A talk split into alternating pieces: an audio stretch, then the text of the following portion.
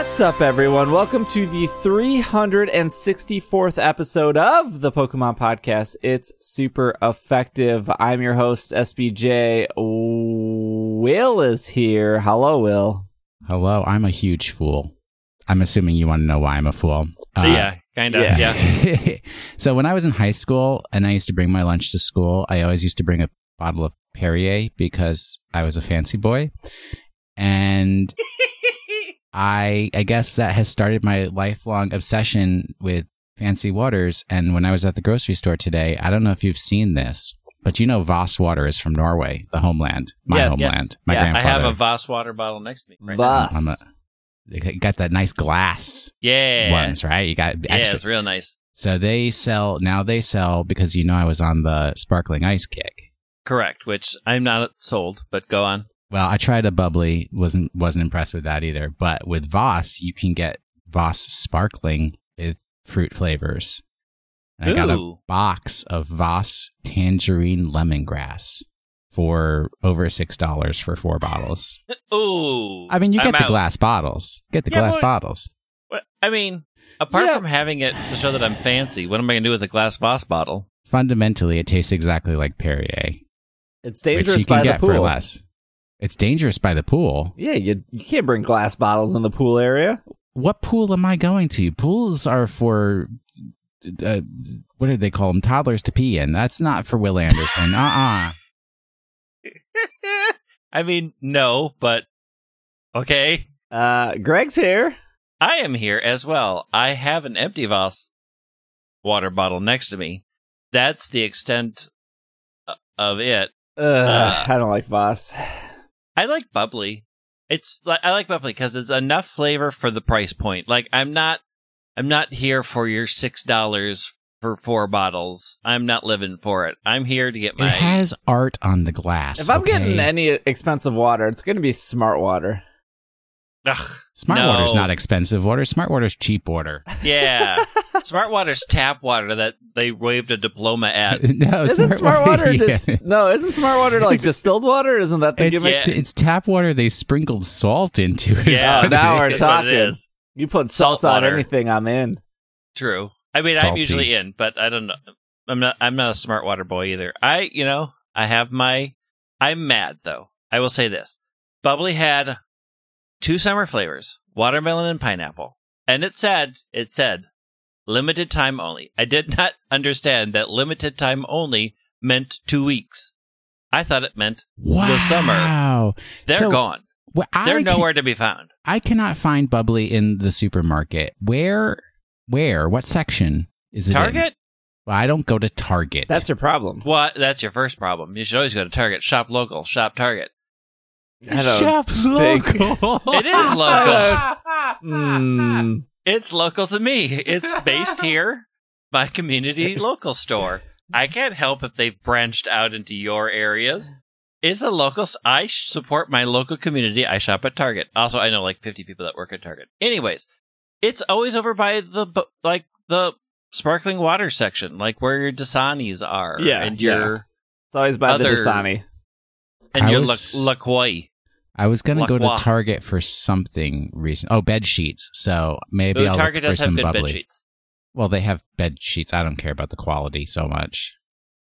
I mean, somebody who's sharing that bed with you might care. Well, once again, not Don't a know. real It's issue. just you. Uh, trust me, my cat don't care. Mm, well, you, you don't know. Ask. Speaking of sharing the bed, we got some Pokemon news today. That was that was smooth. Thank That's you. That was. Thank you. We have a couple articles here. We have an interview with uh, Masuda off uh, Pokemon.com, actually, that we didn't talk about last week. We got some Pokemon Go stuff. Harry Potter Wizards Unite came out, so we're going to talk a little bit about that. I think it's important. I got to, issues. I think it's important to talk about the third game Niantic has made, especially since Niantic's second game, Pokemon Go, makes about $2 million a day. Oh, I also discovered that I still apparently have Ingress on my phone. okay, all right. It's sending me updates, and I don't know where it is on my phone. I hit it somewhere, but it's apparently on there. So I have all three. I have all three Niantic products on my phone. Nice. You should be a fanboy. I'm not. Sure, Niantic is very excited. They are for the money I don't spend. Let's kick off the Pokemon news here. Uh, oh, and we're also going to um, we're going to kick off with some TCG news, but uh, we are going to Reluctantly touch upon the national the decks. controversy. Yes. Controversy. La- uh, Controversy. last week's episode was purposeful. Uh, not that we we didn't have more than enough to talk about. I think uh, last week's episode ended up being about two hours long. I think we ended up recording for about two and a half hours. Uh, so I did cut a half hour. Not like I didn't cut like a half hour chunk. It's just like you cut, you know, a minute here, a minute there, cut all my bad jokes, and then you have an episode. Yep. Uh, but we are going to talk a little bit about the national decks. I think been a little over two weeks now. I think uh, people have you know formed their opinions and they're gonna, they're not going to change. And I don't think us talking about it is going to change anyone's opinions. But I think at least people are a little less aggressive than they were two weeks ago, uh, which is kind of what we were trying to avoid. Uh, we want people to come to the show and enjoy it and laugh and be informed and not and not feel like that they're coming to the show and and feeling like uh you know they were late on a homework assignment and their teacher's going to chew them out so That's how I feel every week. Oh, yeah, well, you actually have a homework assignment. True. Which I always say for the last minute too. You're the, you are a bad student, Will Anderson. Yeah. That's the first time that's ever been said of me, so I feel like well- I've achieved something. Yeah, slackers unite. this is off uh pokemon.com new pokemon gx from the pokemon tcg sun and moon unified minds expansion uh this uh expansion will release august 2nd and it will have uh 230 cards That's Is not that so bad. That sounds like a lot. Nah, 300 something's a lot. uh Oh. i Well, it says does it say over two thirty, so is it like two thirty one? yeah probably like No, Is it because they always have the secret rares, so they never tell you how many of those there are because they're secret. Oh, so the last there- could there be seventy secret rares? there could be the, Mm, no, but there's been times where there's been like up to 10, I think. The, Oh, okay. The last set was Unbroken Bonds, which is a very good set. Um, as we're talking about this, the uh, Pokemon North America International Championships are going on right now. But Unbroken Bonds had 210 cards. Uh, so this is 230, at least 230 cards. The TCG rotation will happen on August 15th, which we've talked about before. Uh, Worlds begins on August 16th. So they are actually rotating a bunch of cards out the day before Worlds. It's all it's very it's very messy, but an exciting time to play the TCG. I think uh, going into the top eight, there was um, seven unique decks. Uh, the only one that was repeated, I think, is two people were re- using Zekrom Pikachu tag team. So I guess that's a good sign. I, well, How many Blacephalons were there? uh, one, Oh. and there was no Charizard Reshiram in the top eight. Wow. Oh wow! That's I did see. I did tune in. I watched it on YouTube, and I de- did see somebody using Catterday, Yes, and I still uh, had no idea what what was going on because I don't think they did very well, or they did very well. I don't know. I fell asleep. there's a Catterday deck in the top eight. Um, Yay! except cat. it's not really Catterday. it is Persian. Uh, it's Persian GX. So it is the Meowth from Catterday, but they they're not using Catterday. It's Oh. Persian GX, Zoroark GX, and then Dewgong. Dewgong, gong, gong. Not much news here. Uh, I mean, you can look at all the cards that are available in Japanese, uh, but they're featuring in this set Roll, uh, Rowlet and Alolan Exeggutor GX. I'm in love with the art on that card right now. I'm just gonna say right now, Very good. Rowlet is so great in that card. Like I, I love it. Uh, Jirachi GX and Naganadel GX are the cards they're featuring. So the America release sets, or, or I should say the worldwide release sets minus Japan, have become these Goliaths of 200 plus cards, which is uh, funny because we talked about how Detective Pikachu was such a fun set to collect because it was only 18 cards. and a- and a lot of people that you know normally don't collect cards i saw collecting the detective pikachu set because it was so it was in reach and not to bring up uh dex completion early but I feel like a lot of people completed the Sun and Moon Pokedex because it was only 300 Pokemon. Ultra Sun, Ultra Moon was 400 Pokemon, and that's way more obtainable than completing a Pokedex where it's like, hey, 800 Pokemon, and you need about 30 games. No, you don't need like 30 games. I think with X and Y, you just needed X and Y and Omega Ruby to complete that dex, with maybe, Maybe. an exception Yeah, that of sounds about right. Yeah. I think the problem here is that Japan loves their sets and they love putting out sets almost every month.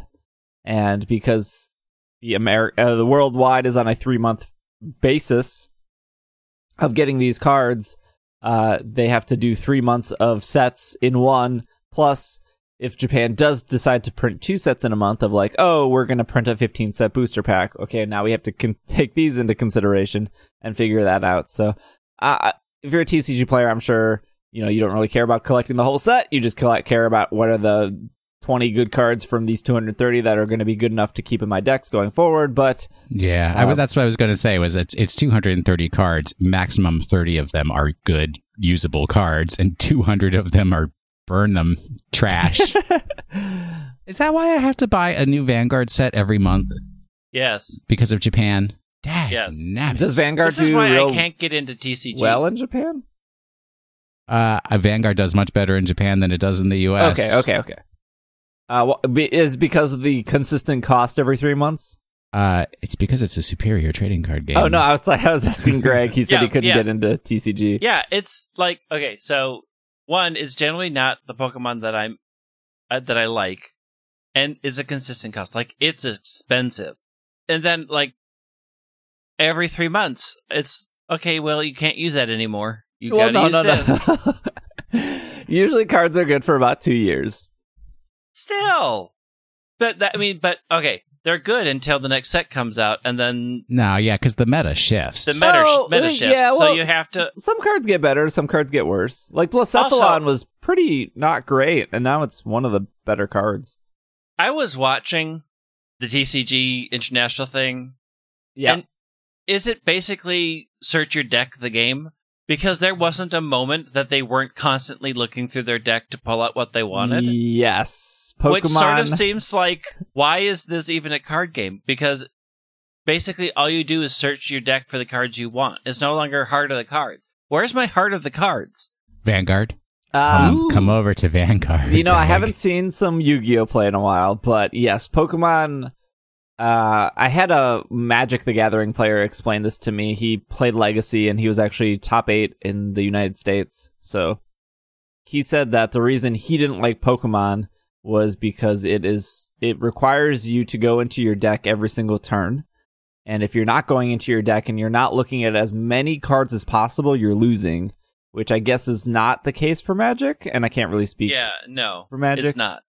I mean, I've watched a lot of Magic too, and I will say that every time I watch anybody play Pokemon, it seems like all all you're doing, literally every turn, is searching for the cards that you want. Like it's not even like there's only the only luck in it at all or balancing factor is whether or not you get the ability to do that every turn. And if you miss a turn of doing that, you've basically lost, which is just wild yes. from a TCG. It's just wild to me that the that the game itself is build 60 cards that you will search through your card deck every time to find the cards that you actually want and the rest is filler because I only ever see like 5 cards played and then it's like, "Oh, and they've taken 7 prizes, and you're done." it's like, "What just happened? They searched their card deck.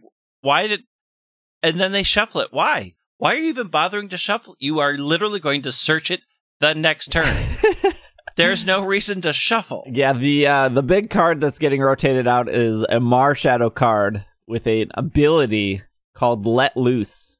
And so what the ability does is if you play Marshadow from your hand onto your deck, both players have to shuffle their hands into their deck and draw four cards, which is very punishing because if the four cards you draw eh, if none of those cards give you the ability to go into your deck and find more cards, you are at a huge disadvantage, and people hate this card uh, because it's a Pokemon.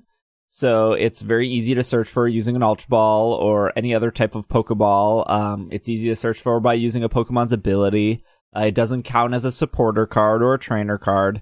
Um, so this card is one of the cards that people are very excited about the rotation because it it it's a card that cripples decks. It cripples the ability to have a good comeback or to stay in the game because like I said, if you're not consistently searching your deck every single turn, you are losing. That is just wild to me. That is just the wildest. I mean, that's Way just to that. play it- that's TCG. that's Pokemon, right? That's I Po- guess. Pokemon does not change gameplay as frequently as Magic does. So it just, yeah, I it kind mean, of like The stagnates on GX that. stuff is pretty different. It's it's a lot of high risk, high reward, right? I mean, you can choose not to play GXs, and you're playing uh, a little bit more safer, right? Because you know, if somebody knocks out one of your GX, they're they've halfway there to winning. Whereas if they knock out one of your non GX, they're one sixth the way they're winning. so was it always this way, or is this sort of search your deck new to? Well, no, no, no, no. It's been this way for quite yes, some time. Oh, yeah. okay. Well, it's been this way since I started playing. So there used to be a card that people either loved or hated. Uh, i I'm sure all of you have played Black and White. There's a very prominent character in that game called N. Uh, they turned him into a card, of course, because the games influenced the cards and whatnot. And N had uh, uh, its card was if you play it, each person shuffles their hands into their deck. Sounds familiar, right? Uh, and you draw cards based on how many prizes you have left. So if your opponent is winning and they have one prize left, which means they need to knock out one Pokemon to win, they end up drawing one card. And if you're losing and you have six prizes, which means you haven't knocked out a single Pokemon, you draw six cards. Now, as you can see, at the end of the game, if your opponent is drawing one card and you're drawing six, and that opponent didn't draw a card that helps them draw more cards, they start to say the words pass, pass. Okay, I'm passing. uh, and you, there's been countless amounts of games. Uh, I've won games like this. Will's won games like this. Irene, when she played competitively, uh, won games like this where your opponent needs to knock out one Pokemon. You end them down to one, and then you win the game because they will never because they've wasted all their good cards at the beginning of the game, and since they cannot draw new cards fast enough, they just end up losing.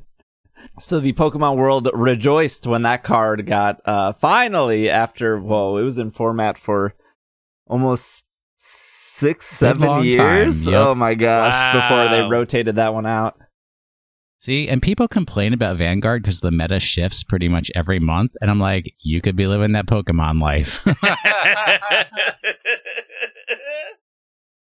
this, the, uh, I can't do TCGs. I can't. I can't. oh, just wait till I move to Minneapolis, Greg. You're, I will get Look. you in all the cute TCG guys. Look, Oh, I already know. yeah. I already know some cute TCG guys, and Why aren't they you don't make me introducing me to them? because you're not here. Also, enough. also Robert and Cameron play. So true, true. I will I will happily send you over there. I will run all of your RPGs for you. Oh, let me extol on the virtues of Magic the Gathering Commander format. Heck yeah. I mean- that is my vibe. There is like uh Magic the Gathering like five card party set thing that I was like, oh, I'd buy that and that'd be fun to break out every once in a while because I I have played Magic. I do find it interesting, but my reluctance to sink a lot of time and energy like I already pay a lot of money out to hobbies. Uh, and adding a card game where I'm buying packs and bu- ugh, like it's it's No, it's no, a no, no, no. You I know how sleeves obsessive I get. boxes and binders. Mm-mm, Commander's a singleton format. You only buy one of any card that you need. Mm. What about Um, dig- okay. what about listen to my digital whispers. Pokemon, where you I'm don't have getting- to worry about any of that? PTCGO? Yeah, Heck no. The packs I get for free, I can't trade, and then I got to buy physical packs to get the codes for the packs that I can trade. Heck no. I mean, I have looked at Keyforge, but again, I can't. Ooh, Like, I know that's a- That's a. It's all bad. All Let of these me things buy are you some. Keyforge decks. well, when you come here and we go to the game center, the you'll see the people who make it and all the stuff that they have. Like for a while there, I was doing the Star Wars Destiny dice game, and that quickly frustrated me because it's like, okay, all of the good dice, like booster packs, don't necessarily come with the dice, and like it's such a like it's such a money thing, and. Uh, Yes, I let's read- get back to basic Yeah. principles. These companies are in business to make money for Yeah. their shareholders. I and. I have met the developer of Keyforge. I was in an elevator. I had a Pokeball Plus in my hand. He tried to shake my hand, and I felt like a big old fool because I went to take his hand, and I had a Pokeball Plus sitting That's there a- buzzing away. That's the power play right there. yeah, that's a well, maybe. that's a I'm a true I'm a true geek power player. That's what that is. Now, I I mean I get I get how they're fun, and that's why I think they're very dangerous for me because then it's like I can easily topple into that world. And there are so many places that play them around here, and I know all the people that play them, and I just I absolutely can't. I just can't. Despite despite valiant efforts of my friends, I, I have a hard no on the TCGs. I need to eat. Plus, the Final Fantasy XIV expansion's coming. I I don't have time. I gotta I gotta play that. Speaking of eating, this is off Yes. uh, JapanToday.com. Long awaited Pokemon Cafe to open in Osaka on September 20th. After Japan's first Pokemon Cafe opened up in Tokyo last year, uh, next to the metro- metropol- metro areas, the, se- second uh, near the second Pokemon Center Megastore, a second one is now opening in Osaka, which is nowhere near Tokyo. But uh, the new Pokemon K- Cafe, which is coupled with a new Pokemon Center Mega DX Megastore, will be in uh, Shin Seibashi, one of the biggest shopping areas in Osaka. I think I actually said that city right. Sounded right. Uh, through the Kansai Metropolis po- metro area. I don't know why I'm struggling with words today. It's no different than any other day No. already has a Pokemon Center adjacent to Osaka Station. I've been to this one. Uh, it's not a mega store, so the new Pokemon Center DX will be bringing different a different Pokemon experience to the area. Plus, these new stores are supposed to be on a different scale. One is for visitors. For one, visitors will be greeted by three giant statues of Articuno, Zapdos, and Moltres, the legendary birds from the original games. The statues will apparently be life size and measure up to two meters. Um, so far, there isn't a lot of information about the Pokemon Center yet, but we do know it will be ready for business on September 20th and will be both in the ninth floor of the uh, Daimura Shin, Shin Sabashi Shopping Center. So if you live in Osaka, start saving up. Now, is this the Pokemon Center that's all black? No, that one is being okay. in uh, Shinjuku. Ah, okay, okay, okay. This is the, I love talking about this kind of stuff because I've been to Japan now, and so I can picture where these things are going to be and where they're supposed to go. Um, I'm assuming these pictures on Japan Today are concept art, yes, I think so. because So otherwise they're already haunted by children ghosts. so I, uh, Yes. I I flew into Osaka. Osaka is very different than Tokyo. For one, they stand on the uh they stand on the I think the right side of the escalators and everywhere else in Japan stands on the left side of the escalators. Hmm. I've heard Osaka is known for its food culture. Uh yes. I've heard that too. That is what I've also heard. Uh, so I did go to the first Pokemon Center, uh, which is near uh, Osaka Station. It is in a mall. Uh, about one fourth of the floor is dedicated to the Pokemon Center. Uh, and then right next to it is like a clothing store. And then below it is like one fourth of the floor is dedicated to Hello Kitty and friends. But it is in your standard like 10 floor mall. Um, that's the first time where I met Andrew, our Japanese correspondent. so he uh he live well i've met andrew in chicago but uh that was the first time i met him in japan but he lives near osaka so uh he took us to the osaka pokemon center. I also went to the pokemon cafe which is in tokyo uh so that is connected to the mega dx store which is the one i think is the coolest pokemon center that you should all go to if you're in tokyo. Osaka is like three to four hours away via bullet train so they're not exactly close but uh, that downtown area they're talking about. So this is what I, I was thinking about this the other day because I knew we were going to talk about this. But like, I would say that. Okay, so Will's gonna hate this analogy right away, but Oh, here we go. but I would say you like don't know me. Tokyo Tokyo is very New York and um Osaka is like very Chicago whereas like obviously Tokyo is like way way bigger um as of like a bustling city but Chicago is like slightly smaller than New York um but still like that bustling city as well I mean, that's reasonable. I think Chicago's also known for its food culture, which New York isn't necessarily known as much for. And so the uh, Shinsaibashi station uh, reminds me a lot of just like Fifth Ave. If you've ever been to Fifth Ave in Chicago, where it's just a billion people, uh, no one is like driving. Well, if you are driving, it's probably because you own like a seven million dollar condo down there, and you're driving your very expensive car to your condo. But it's just a lot of stores, like open, bright lights, like people moving in and out uh it's uh, gave me a very like oh this is this is like a almost like a nightlife kind kind of feel of just being out late shopping and stuff i really like osaka i think it's a cool city but now i'm excited. If i go back to japan there will be two pokemon centers to go to. More ways to spend your money. it's it's not cheap.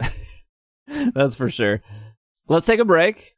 Uh, when we come back we're gonna talk about we have a, a little bit of pokemon go news very light this week and then we're gonna talk about harry potter and then we can get into all the sword and shield stuff. So we will be right back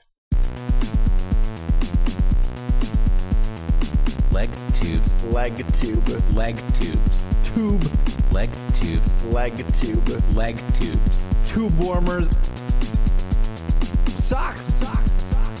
The phrase leg tube might be good right the phrase leg tube might be Mmm. Leg tubes. leg tube, Leg tubes. tube, Leg tubes. leg tube, Leg tubes. Tube warmers. Well, then they're just leg tubes, I guess. yeah and we are back from our break all right this is uh, off PokemonGoLive.com. Research breakthrough new Spinda form and EX raid updates. Trainers, we are excited to share a few new field research rewards and EX raids from July 1st to September 1st. Latias, Latios, Kyogre, and Groudon will be available during Ooh. research breakthrough encounters. Spinda will be sporting a new panda. Uh, uh sorry. Spinda will A be- new panda. a new panda. Spinda will be sporting a new pattern, which will be available in field research. And if you're lucky, you might encounter a shiny one, which is very weird that they're doing this. I guess. What Was the heart one also potentially shiny? No, it- it- this- so the heart one had shiny assets. Oh, Uh, but, but it it didn't get was- released. It did not get released. Okay. Uh, EX raid updates starting on June 23rd, 2019 at 8 a.m. Players who receive EX raid passes will encounter Speed Form Deoxys in EX. This will start the three month rotation of Speed Deoxys. So the other ones have lasted three months.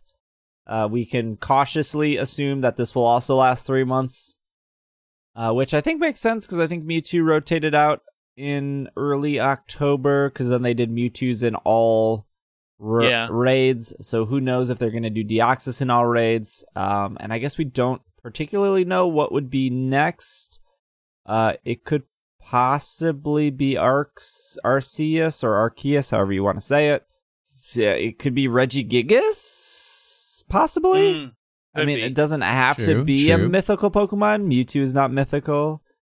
Maybe Reggie. I don't know. I guess maybe Regigigas makes more sense first. I feel like uh, they save. I don't know. They save the god of all Pokemon for maybe something a little Something bit, important. a little bit more important than just like the next rotation. But who knows?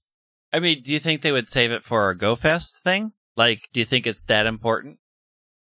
Uh, I think they would save it for specifically a Japanese Go Fest. Um, Yeah. they saved Mewtwo for a Japanese Go Fest. I mean that so everyone remembers the disaster that was the first Pokemon Go Fest, but a lot of people didn't really catch or you know. I guess I'm talking about Americans, but in Japan they did Mewtwo at their to end their Pikachu outbreak where they invited people to a stadium and they had a huge countdown on the stadium and there was three gyms and those three gyms uh, unveiled Mewtwo and people in the stadium were able to catch it. Uh, so I could see them doing it for this, and then obviously, of course, Mewtwo was available in EX afterwards, but who knows? I mean, ideally, lore wise, you're supposed to have the three other Reggies before you get Regigigas. Yeah, I don't know how they would do that though. Like, I don't know how they would like verify that you have the Reggies when you walk up to the raid, or get like the raid invite. Like, because now that EX raids can be shared, if, can't, if I can't share it with you, you don't have the three Regis. Yeah, I yeah, I don't know how they do that. Then again, lore can go right out the window. It- True. you know, Yeah, Pokemon sure. Go rewrote all the lore now, so All right, let's talk about some sword and shield stuff. So this, uh, I'm again, I'm not, I'm not going to pull, uh, I'm not going to read the entire article. That's too much. This is off June 13th. We did talk about last week, uh, the USgamer stuff that was in the show notes. Um, so if you did not read that article or you're interested, that came out on uh September 12th. This came out on September 13th. This is literally right off Pokemon.com. An interview with Masuda and Omori. Uh, tell us about the Galar region. Uh, what, for the record, Pokemon.com is asking these questions. What is the inspiration about the new region? Why did you feel like this would be a good setting for the Pokemon? Uh, for the next big Pokemon adventure, Omori says the Galar region is based on the UK. So there you go. I wanted to get that off the table. I think we all Oh, knew that, but Confirmed. but there you go. Uh, but this is the more important, and it's it's uh it's the Galar region is based in the UK, and it ties back into the the theme of the game, which is strength. There are a lot of legends in the UK of giants and whatnot, and we're trying to convey that in these games. Uh, That's interesting. Like that's really interesting to me because that like like given that that's what they were going for, like Dynamax makes more sense. Like Dynamax now seems more on theme than it did like when they just showed it. yeah. Uh, True. and we haven't seen since that very, very, very first trailer before E3, but the giant uh, creature carved into the, side of the mountain. Hill carving, yeah. Uh, Pokemon.com, creating an entirely new region sounds like a daunting task. How long does it take to develop a new region? What goes into planning? Omori says it really depends on the game, but development can go on for quite some time. Specifically with Pokemon Sword and Pokemon Shield, we began the conceptual phase immediately after wrap up of Pokemon Sun and Moon. The concepts, the concept phase took about a year. Then we moved on to full production. All of that, along with debug phase, took about three years. So they've been working on these games for three years. And keep in mind, we think we've talked about this last week, but these games were kind of slated for last year until Yeah. um, Game Freak told their investors that, oh, they're not going to make it this year. I would I would assume building a brand new engine and starting from scratch is is pretty daunting. I wonder if they're going to fix that egg issue that they have. Egg I- issue. Hope so. What's the egg issue? The egg issue is like the the game in Sun and Moon determines when the shiny is going to appear.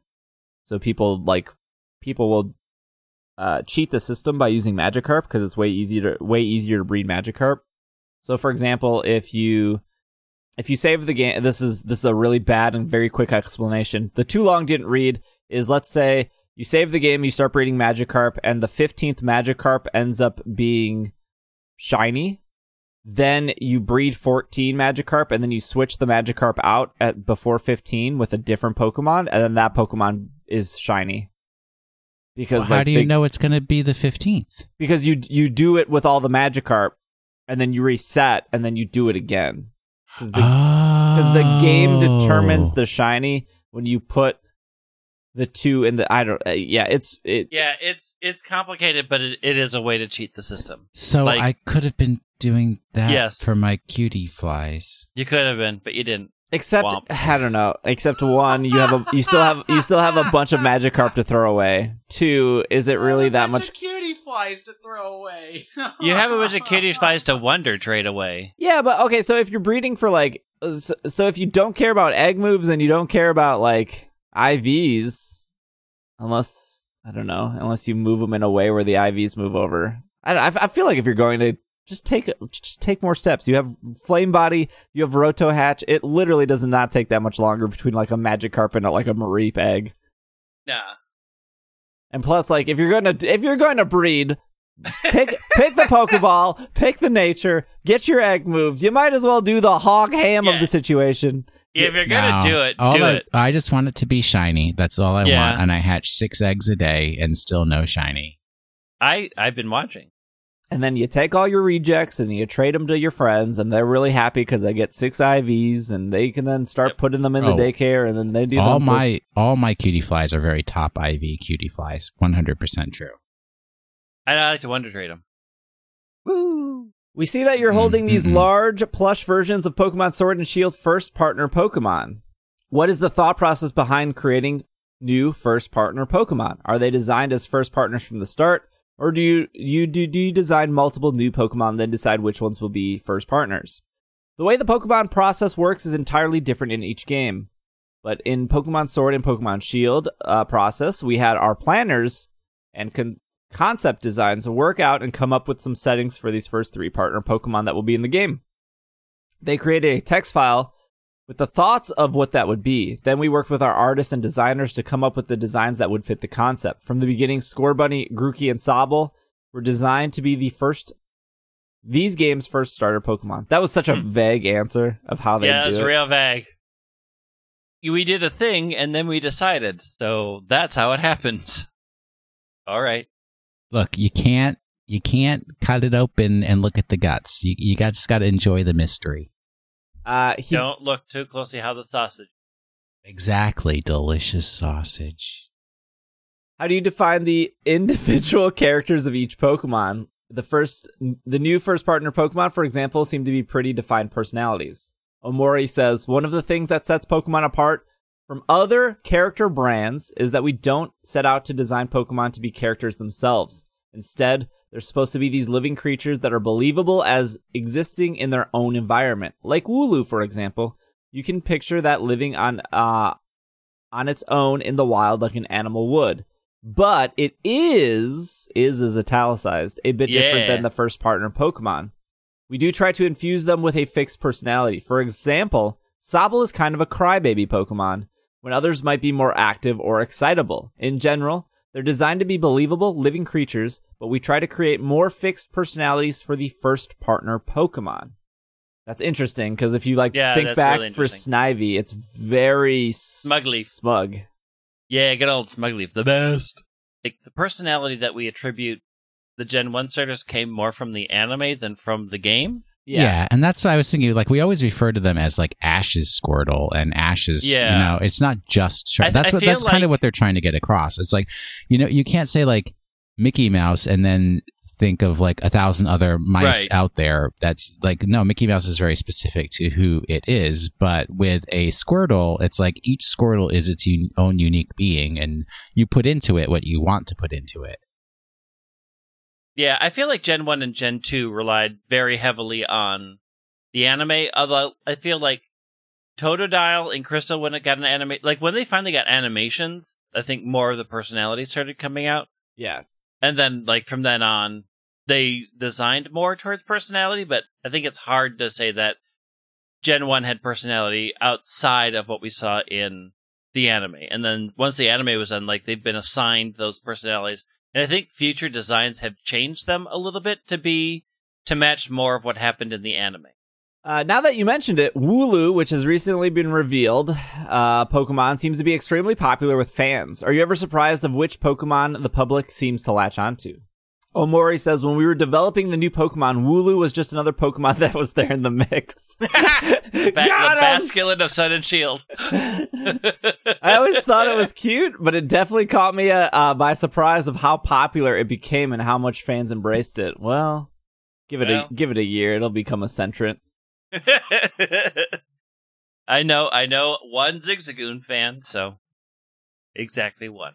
What did you learn about the Nintendo Switch during development of Let's Go Pikachu and Let's Go Eevee during the development of Pokemon Sword and Shield? Omori says, "Well, Pokemon Let's Go Pikachu, Let's Go Eevee were our first full Pokemon games game projects that we developed for the Nintendo Switch, and it was almost some sort some sort of research project for us to learning how to develop for the system. Uh, we did learn a lot of things that we were able to use from pro- uh, from a programming perspective. We were able to use a very similar code base when we were working on Sword and Shield. Without having made those games, we probably wouldn't have been able to deliver Sword and Shield at this time. There were different hmm. teams working on those games, but we were able to use a lot of what we learned. Pokemon then follows up and says, What elements do you feel are essential to a core Pokemon RPG? Masuda goes, Pokeballs, and then laughs. That's every game. I mean, he's not wrong. I mean, yeah, he's not wrong. Wait a minute. Except for Pokemon Ranger, where there are no Pokeballs.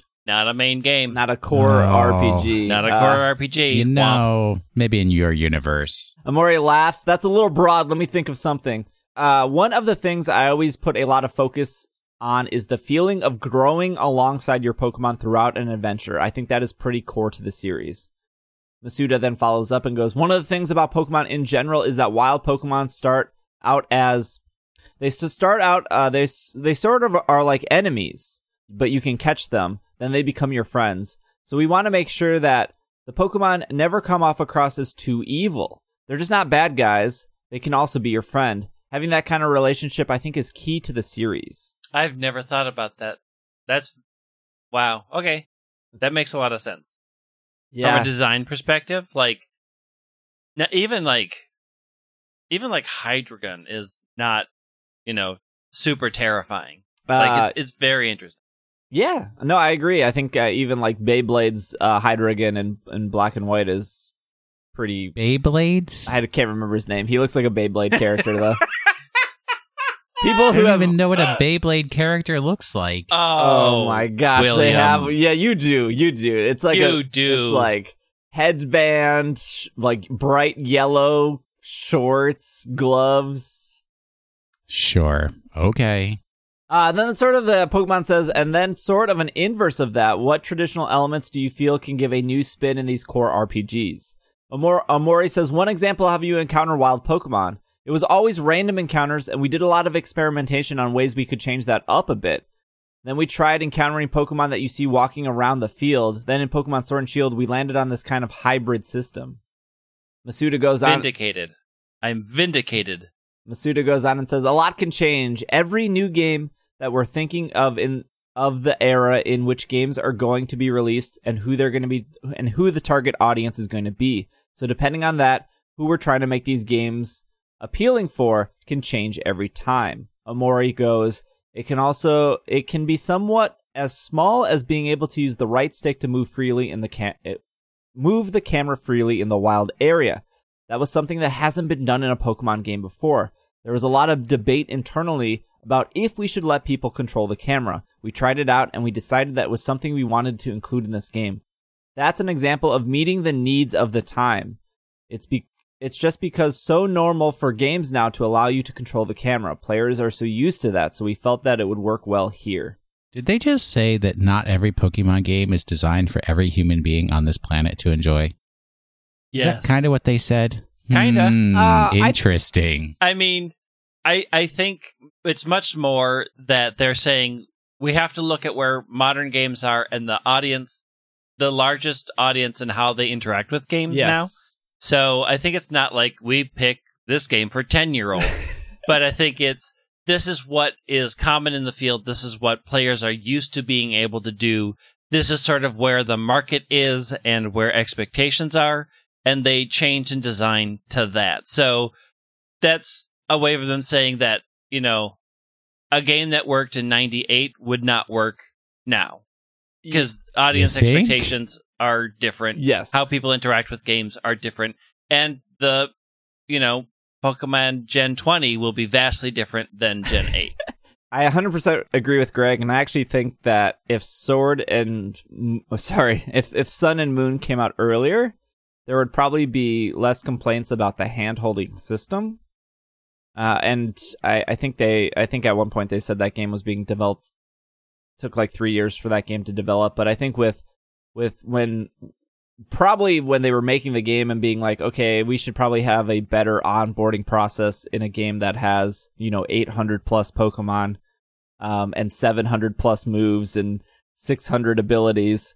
We should probably onboard new players better.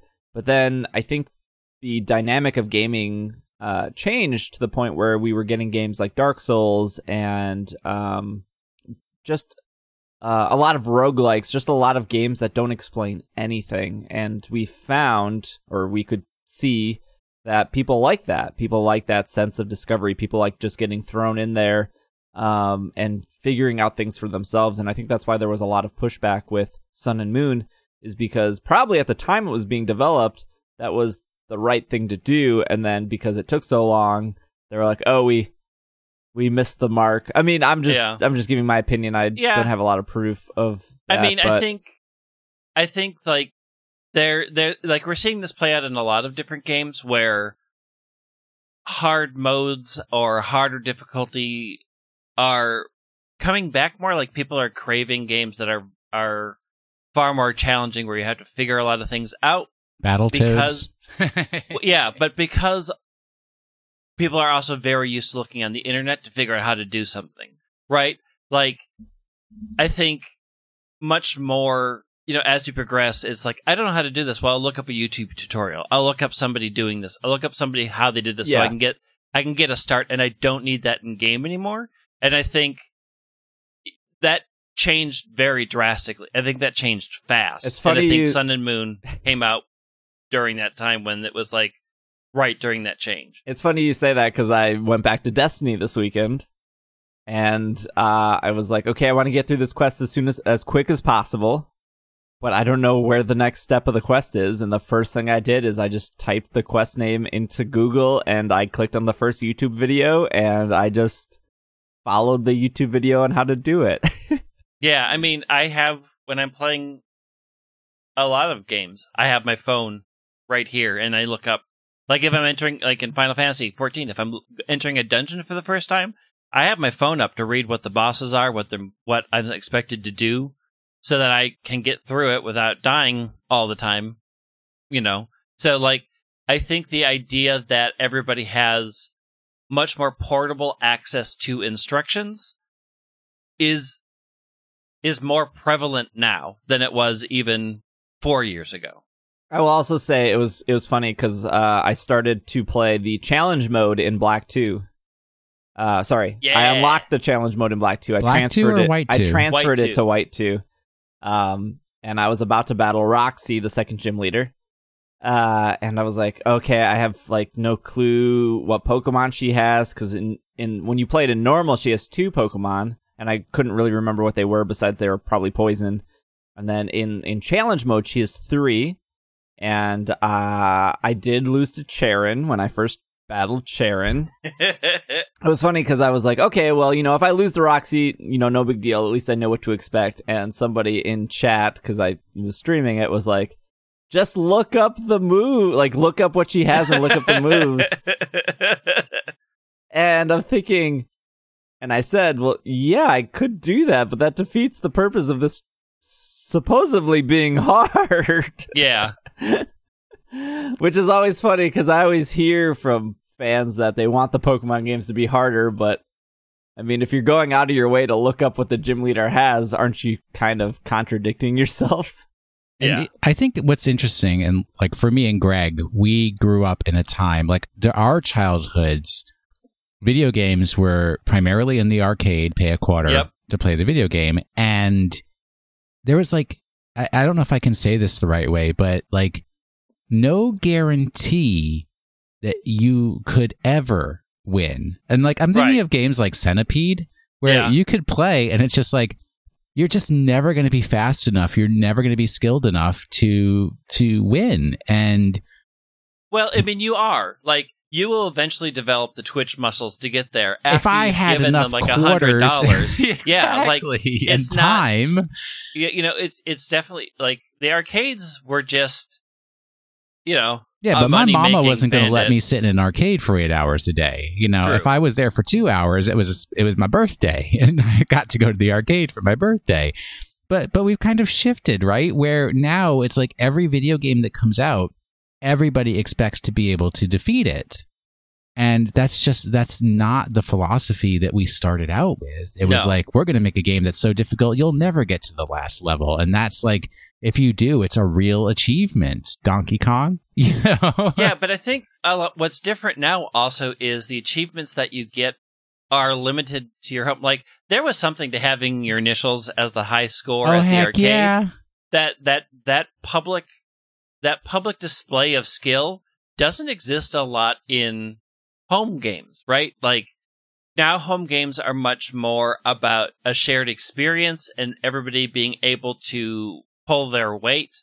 And I think that's a very different philosophy. Now there are definitely competitive games. Like you can definitely get into them. You know, there's all of the MOBAs and there's all of the Tetris 99 know, leaderboards. yeah, like that that that exists that has started to exist now that a lot more things are connected to the internet. The internet is reliable.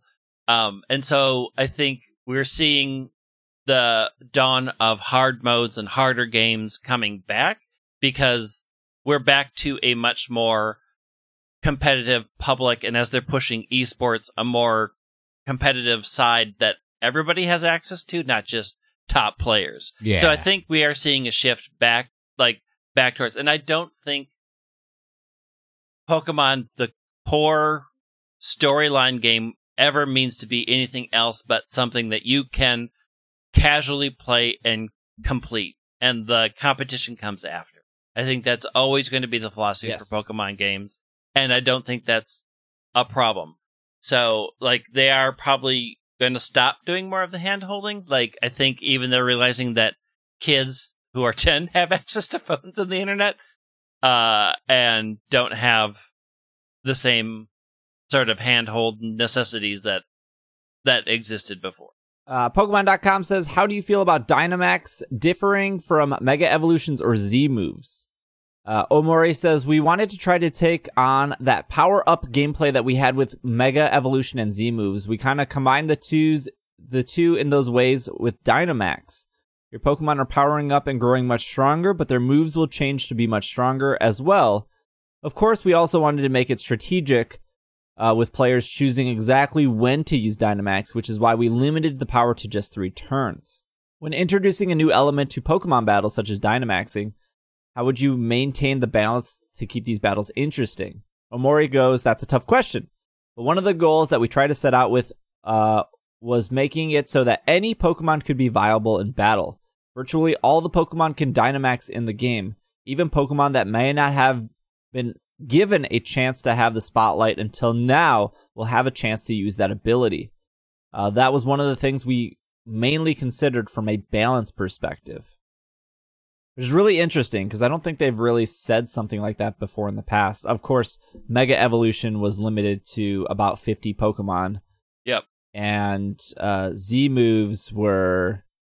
Everybody could use Z moves, but it was still wasn't necessarily your best option. Right. Yeah, they they weren't enough to change the meta. Yeah, I don't, No. I don't know if Z move Dunsparce. If Dunsparce was your favorite, I don't think it had the HP or the speed or the defense to survive anything. Well, hey, now don't be, do not, do not diss my boy Dunsparce. Will you be able to use Dynamax in Pokemon in player versus player? Yes. All right, moving on. Yeah. All right, moving on. Next. Uh, they do talk about max raid battles, which I think we've talked about. Bef- we talked about last week. It's kind of the same here. Um, you can do max raid battles by yourself. Uh, it will fill with contr- computer controlled NPCs, which I think we did talk about last week. Uh, Pokemon.com says, tying into the wild area, we wanted to get your thoughts on evolution of wild Pokemon encountered throughout the series. Of course. We used to randomly encounter Pokemon in the tall grass, and eventually there would be an exclamation point, and a wild Pokemon would charge at you. And now you can sometimes see Pokemon wandering around the screen. What place do you see these uh, methods for encountering wild Pokemon have in the world of Pokemon? Omori says these different methods represent the two different ways of playing, really. With Pokemon roaming around the field, you can see the Pokemon all behaving a bit differently. It feels like a very lively environment with all the Pokemon around you, and you can see the Pokemon that are out there. You can choose if you want to go catch them.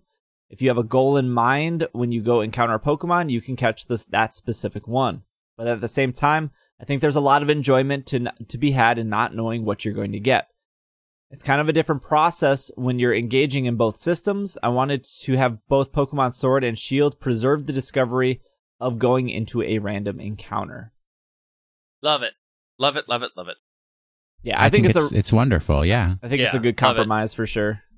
Sun and Moon, and even uh, Omega Ruby Alpha Sapphire had uh, like little butts shaking in the grass. Uh, That kind of stood out. That was kind of cute.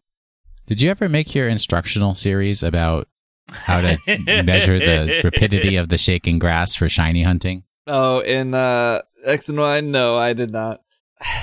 you, man, Vital information, and you are letting the fan base oh, down. no.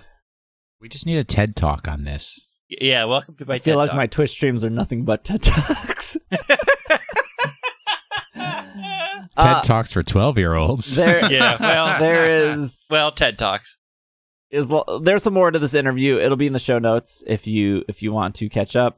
Let's take our last break. When we come back, we'll talk about the national decks. We'll have question of the week, and then we'll have Pokemon of the week. So we will be. And Wizards Unite. Wizards Unite. oh yeah, Wizards Unite. Oh, well, we'll start off with Wizards Unite. All right. All right. We'll start off with a short conversation. Okay. So we'll be right back. Stop going to Sam's Club. Stop buying the four gallon tub of peanut butter. Okay, but Sam's Club has some really good deals. Stop, stop, stop, stop, stop, stop Going to Sam's Club.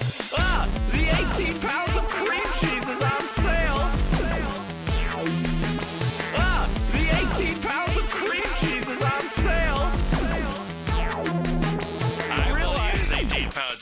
Cheese somehow. I got two dogs that need pills. You can't eat 18 pounds of cream cheese before they expire. ah, the 18 pounds of cream cheese is on sale. Ah, the 18 pounds of cream cheese is on sale. Cheese is on sale. And we are back from our break. We'll we'll spend just a couple minutes on this. Harry Potter Wizards Yes. Unite came out Uniting of the Wizards. on uh came out on Thursday. Uh worldwide release I believe was Friday, so just a couple days old. I am level 6 I think in it, which I don't know if Oh, loser. I'm level 9. Okay, all right. Um That's where the game really gets good. No, it doesn't. uh, Niantic's third game, they made Ingress, they then made Pokemon Go, and uh, now with, I believe, Warner Brothers Studio. Uh, it is a game you can download and play, and uh, it's a. Uh, uh, I, I like it. Um, I'm having a love hate relationship with it right now. uh, I hate the energy system. Um, it's also like there was something about the ease of throwing a Pokeball that doesn't exist in Harry Potter with the tracing. It, it's it's not as walk around friendly. It's walk around, find the thing, stop, and do the spell sort of play style because it's really hard one handed or two handed to draw the pattern well and not miss a part and then be like, you didn't do the spell right. So it feels, it feels less, it feels more like a game game where you sit at your desk and play the game and then when you need stuff, you walk around to all the inns and then come back to sit down to play the game again, which is really weird. But I don't think the spell system or the combat system is really conducive to walking, whereas it feels more conducive in Pokemon Go because you can do the curveballs and still walk. It's just one motion, not a wide variety of patterns that you have to match. Yeah, I've already hit my inventory limit. I've already hit uh, my potion limit. Like I've already started hitting the limits in the game. Um, I do find the profession system interesting. Like it's an actual talent tree that changes how you interact with the game, and I love that part of it. So like that's still keeping me engaged, whereas I don't see it as uh I should get up and walk my neighborhood and see what's out there. It's like I'll open it up and what's around me, especially like if I'm at dinner or at lunch and I'm at a place and there, we like my husband and I will pop it open, see what's around, do the spells, and then we're done.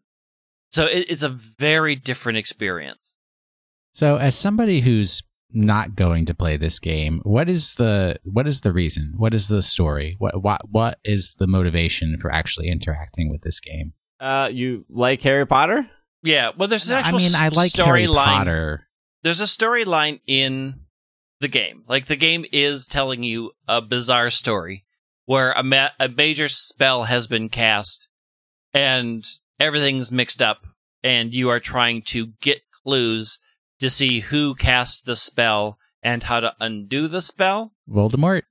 No, Ah, game because this is this is past the movies. You are dealing with adult Harry Potter, adult Hermione Granger, adult random NPCs that they made for this game, all who talk to you. Um, so there is a storyline that's somewhat interesting. It's not great, but I mean it's it's something. Um, I think it does. I think it does fill a a area where people who would play Pokemon Go would walk would stop playing because it was too simple and not enough to do. I think right. Harry Potter Wizards Unite fit like we we read a couple weeks ago how you know the game will have confoundables and and all these items and even in the article they Niantic and Warner Brothers said that this is a more complicated game than Pokemon Go and they were not They lying they were, They were yeah. not lying. It, there's a lot of menus. There's a lot of systems. Uh, Yeah. it's funny because we were talking about how Sun and Moon was very handholdy. This game is not, and sometimes you're in a menu being like, I don't know what a what do I do with this key? Is this a key I buy? Do I get these keys from playing? Is it, am I wasting my key if I put it into this port thing? Oh, the port Oh. things are like eggs. Okay, but like. I, is Have you silver done one? keys better? Is gold keys better? like there, there's Have there's- you done- uh, I I have two things incubating. I have two keys Okay. incubating. What I did not understand is they meant you have to have a large area very seriously because it re- so it's an it's a it's a fascinating thing that they do. So you open up these portals and then you physically walk through the portal. So you have to have enough space that you can walk through the portal that you just opened and then in game you are in a different area and you're interacting with a different part of the Harry Potter world on your phone. So it, it erases the world around you and replaces it with a Harry Potter thing. So you actually have to have the space That sounds to rad. be able to walk through it. And it's the first time I did it, I didn't have space and I didn't understand what it was asking me to do. And then it's like, remember, you have to have a large, a large space. So I, I went out to a more open area of my office and sent it there. And it was super fun to walk through. Although your time in there is extremely limited. It was like super interesting. I think that's what also I was like, this is really kind of a fun part of this game. Like there's a reward for walking that you get to open this up and then walk through this portal, provided you're in a space that allows you to do it. But that whole thing was very fun. But yeah, it doesn't explain much. Like the first time I went into actual combat, I'm like, what am I supposed to do? How? Yeah. And it, it took me a long time to realize you have to aim Mhm. and then Yep. you fill up a bar, and then once the bar is full, then you get a spell to cast. Like it's very interactive. It's not difficult per se, but it's definitely not something you can do while moving. Um, you're definitely going to have to stop and do combat, especially in the open world, because there are combat in the open world, not just in the wizarding towers. Um, so it there are a lot of interesting aspects, but it's it's definitely not an easy game and it's Um, definitely not conducive to like walking around the Mall of America, going from end to end and catching things on the way. Like there's a lot of stopping and clearing things out. Yeah, I, I hundred percent. I I agree that it's it's it's not the, the Pokemon Go thing of just you know keep walking your loop and catching or running away or spinning, um, because the the spells and the when you go into a battle or an encounter or whatever you want to call them, it it does it is more time consuming than just catching a Pokemon. Uh, Yep. But that's like not bad because I think No, it's drawing the spells is really fun. I, I, I do like that there are different spells that you're learning and that you can get better at them, just like you can, you know, get better at throwing Pokeballs. But I, I do think they're interesting and I do think it's a, you know, I think it's clever. I think it's clever. I don't know. I I haven't decided yet if it's actually fun. like there's Nice review. Like there's a lot of there are a lot of spells, but a lot of them repeat. Um, the tracking system seems to not be very generous, It's Uh, like it's more uh, based on speed. What I realized. it's more based on speed, but also it's very based on accuracy. Like the color of your trace is so you have to go fast and and you have to be accurate. So you have to do both. Uh, Which you'll get better that- over time, just like You'll you get know, better nice, over time. nice and great throws and stuff. yeah. I mean, I did my ten masterfuls to get my uh spell title. Um, the portrait system is super weird. um, it's, What's the it's- portrait system? So you can take a picture of yourself for your wizarding license. Oh, I and think there's, that's cool. There's filters, and the filters sort of work, and you can resize them. It, it's cool, but it's also like it's it's it's weird. Snap. It's like a weird Snapchat. Yeah, they in like your built, game. they built in like a for, to summarize this maybe to make it a little more simple. Uh, Pokemon Go, or sorry, Harry Potter will actually use a picture of you if you wanted to. yeah, Um, so it, it does have like a Snapchat thing, so you can take a picture of yourself to put it on your Wizards license. Uh, but they have like different scarves that you can put on. So if you're like Slytherin, uh, it will like animate a green scarf over you, or it will put you in like a Hogwarts uniform, or it will put Harry Potter glasses on you, or it will Yeah. put you in uh, a wizard hat. And it actually, or a Death Eater outfit, and it, which is really creepy. and I'm really impressed of how good it works. Maybe because I don't use Snapchat every day, and most of the time I see Snapchat on Twitter. Uh, I'm like, oh yeah, that filter looks good. It made your eyes a hundred times bigger. Yeah, sure. Um, So wait, is there is there a sorting s- sorting into No. houses? Nope, No. you pick your house. You just pick. Okay. Is there like an in-game character of you that you can buy outfits for? Nope. you can buy more filters for yourself. Yeah. So you can You buy, can buy like, more filters for your for your Ah. portrait. Okay, because like, one the of house- my issues with like the especially the Harry Potter movies is it was my understanding from the books that the wizards didn't really comprehend muggle clothing too well so whenever they would try to dress in normal clothes it didn't work out particularly well but then you see the movies and everybody's like dressed fine Yeah, well, right they're it's not all movies. in robes so i was like "D- how did they do that for the game because i noticed in some of the art for the game it was like people in jeans and sweaters and stuff and i'm like hmm that's not my idea of the harry potter world I mean, your your avatar in the world, I believe, changes based off the house you sort Yep. yourself I have a into. little green wizard, and if you tap on him, he And I have a waves yellow at you, wizard. which is greg what house cute. are you in I'm Hufflepuff because I went on to Pot- Pottermore twice and it sorted me into Hufflepuff. So steve what house are you in Slytherin. really Yes. Nah, Slytherin actually, I speaks could see that. ambition. Yeah. yeah, um, but it doesn't Hmm. doesn't do anything. There aren't teams. Yeah. Like, there's. I thought the yet. houses would be Yet. teams, but they're not. yeah they're not.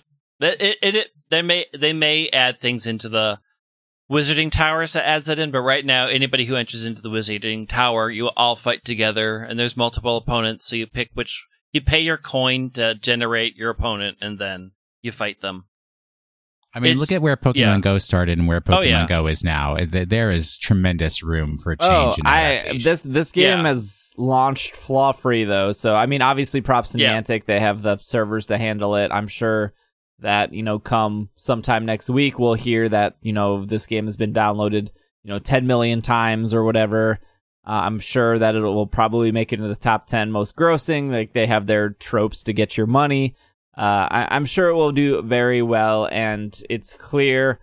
Like there's a lot of I don't know if the right word is love, but there's a lot of care put into this game. There it is. looks really good. it looks it really good. runs really smooth. There's a lot of options that I wish Pokemon Go had. One of them being very simple of like download all assets. So the game, even though the game's more complex and doing more things than Pokemon Go, it runs incredibly smoothly. Um, and it's not it's not because like they don't care about Pokemon Go. It's just they've learned so much because of Pokemon Go that this is such a polished product. It makes Pokemon Go it makes the like the first two years of Pokemon Go look like this giant alpha. yeah, So I, I'm continuing playing it. Uh, I I do like it. I don't love it, and I think that I think I might like. I've just been so busy this last week that I haven't really been able to like leave my house and play Pokemon Go and walk around. But what when I have like ran errands or like gone through the drive-through, I like check Pokemon Go. I see there's like two spawns. I like, catch both spawns, and then I'm still sitting in the drive-through. I'm like, okay, I guess I'll check Harry Potter, and I was like, okay, there's spawns here, Yeah. so I'll do these. yeah. Um, I and mean, it- that's what I've been doing. and it, it it's it's fun Uh, but it is. Yeah. I can. I the biggest turnoff isn't the fact that it's Harry Potter. Isn't the fact that I don't think like you know people are going to decide between Harry Potter and Pokemon. I think the biggest turnoff is that people will walk away from this game because it's too complicated. And I don't think that's a bad thing, but I think people walk away from Pokemon Go because it's too simple. Yeah, I don't think I don't think the balance is right. There are it asks a lot more from you than I think people want in a mobile game.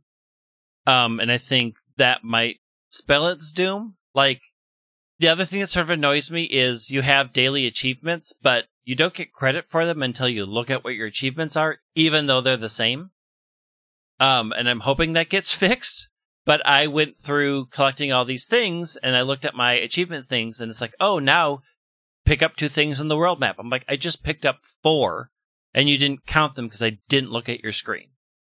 And that's really frustrating because they don't change from day to day. The daily quests are always the same, but you have to look at them to start getting credit. That was a big turnoff. I'm like, oh, not good.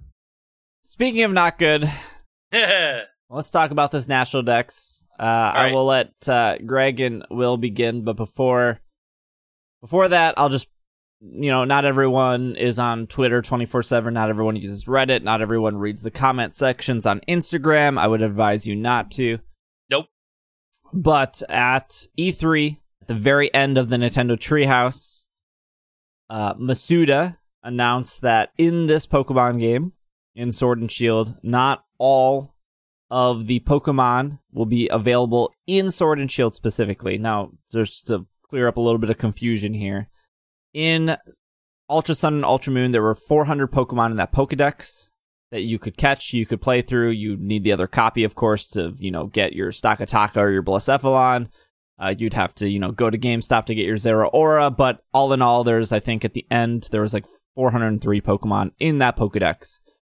Uh, Poke- there were some Pokemon that did not exist in that Pokedex. Uh, for example, uh, I do not believe. Oh, I'm now I'm blanking on a Pokemon that didn't exist. Uh, Reuniclus. Reuniclus is not in Ultra Sun, Ultra Moon.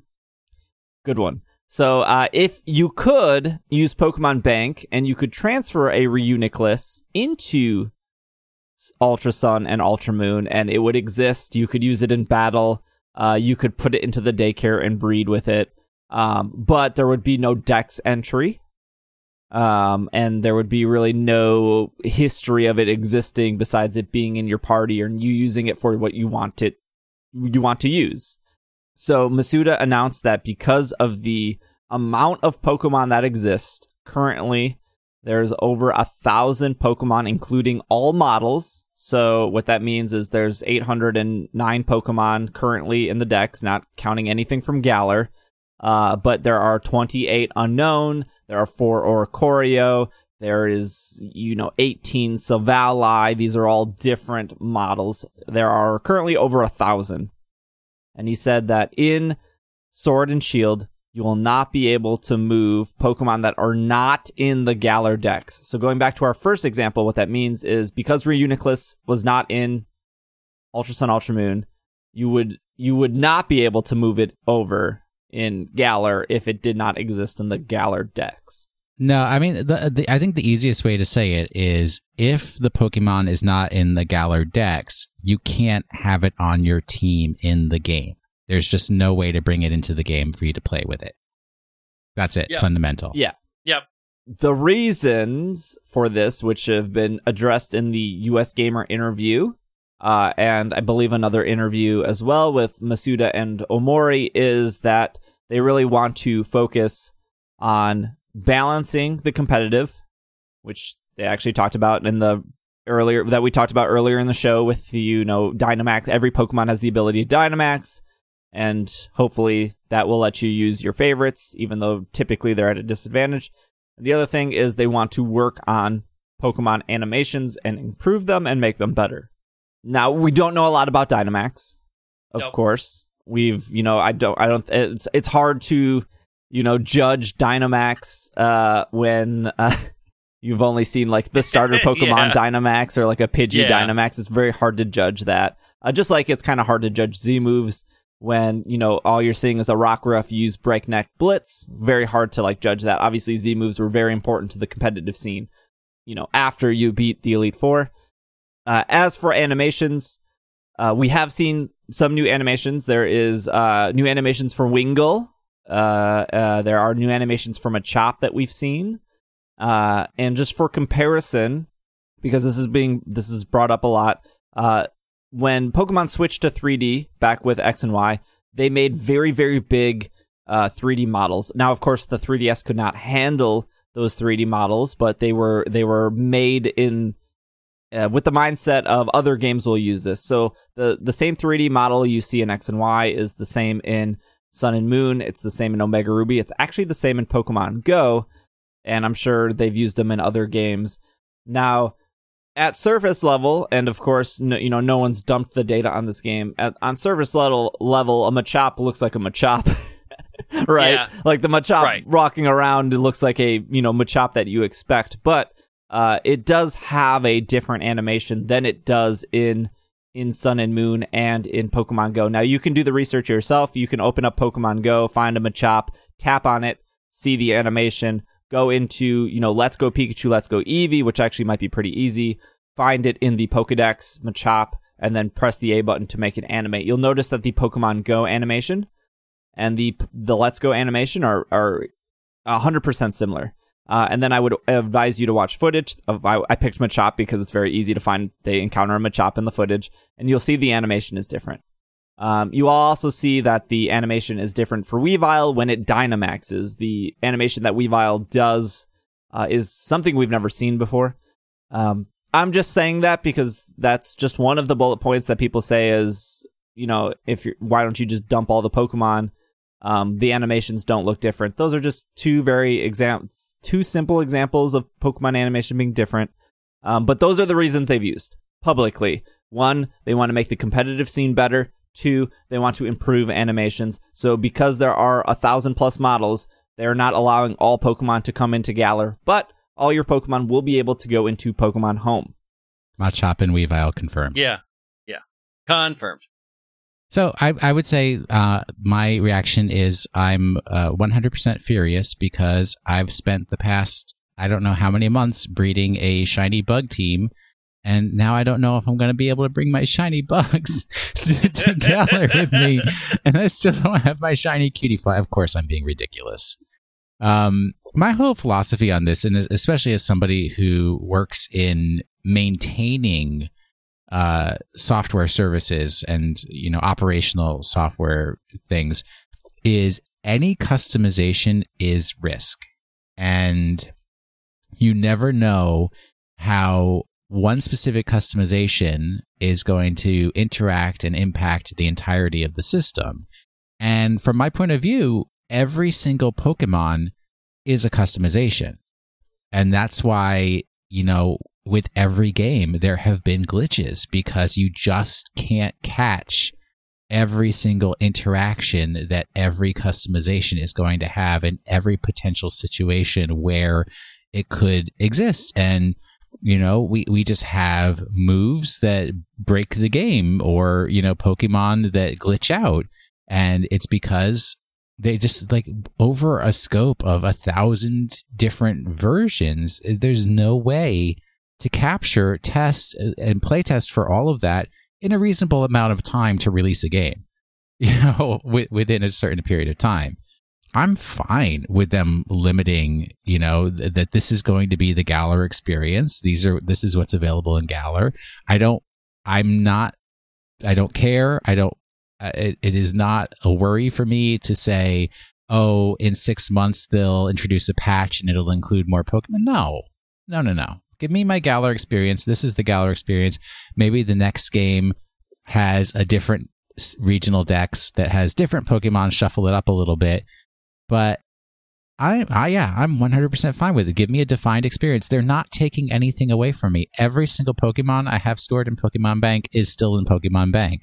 And honestly, you could see this coming because you couldn't view the entirety of your Pokedex in Ultra Sun and Ultra Moon, Sun and Moon.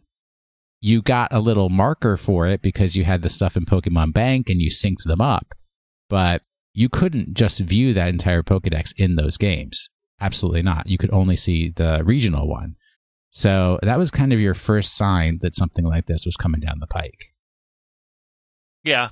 I mean, I think we all knew this was coming at some point, and this is the time they pulled the trigger. So I will walk through my journey on this. Uh, initially, I was very upset. Uh, I was bummed out because my expectation of what I like, what I expected to have happen didn't happen. And so there's always going to be that emotional response to not getting what you expected. Yeah, try like, Um, like me in my dating life. Yeah, like like Will's dating life is a Will has been crushed so often that this was a blip on his radar. I I you know, I get it. It's upsetting, but then I had to sort of sit down and think what am I actually missing out on? What experience am I going to not have, especially since Home was coming out months after these games.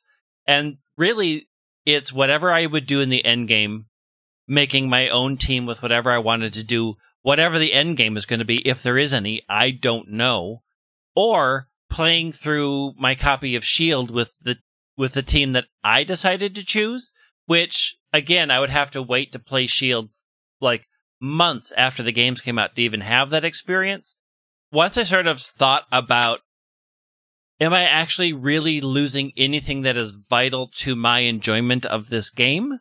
And I had to be honest, no.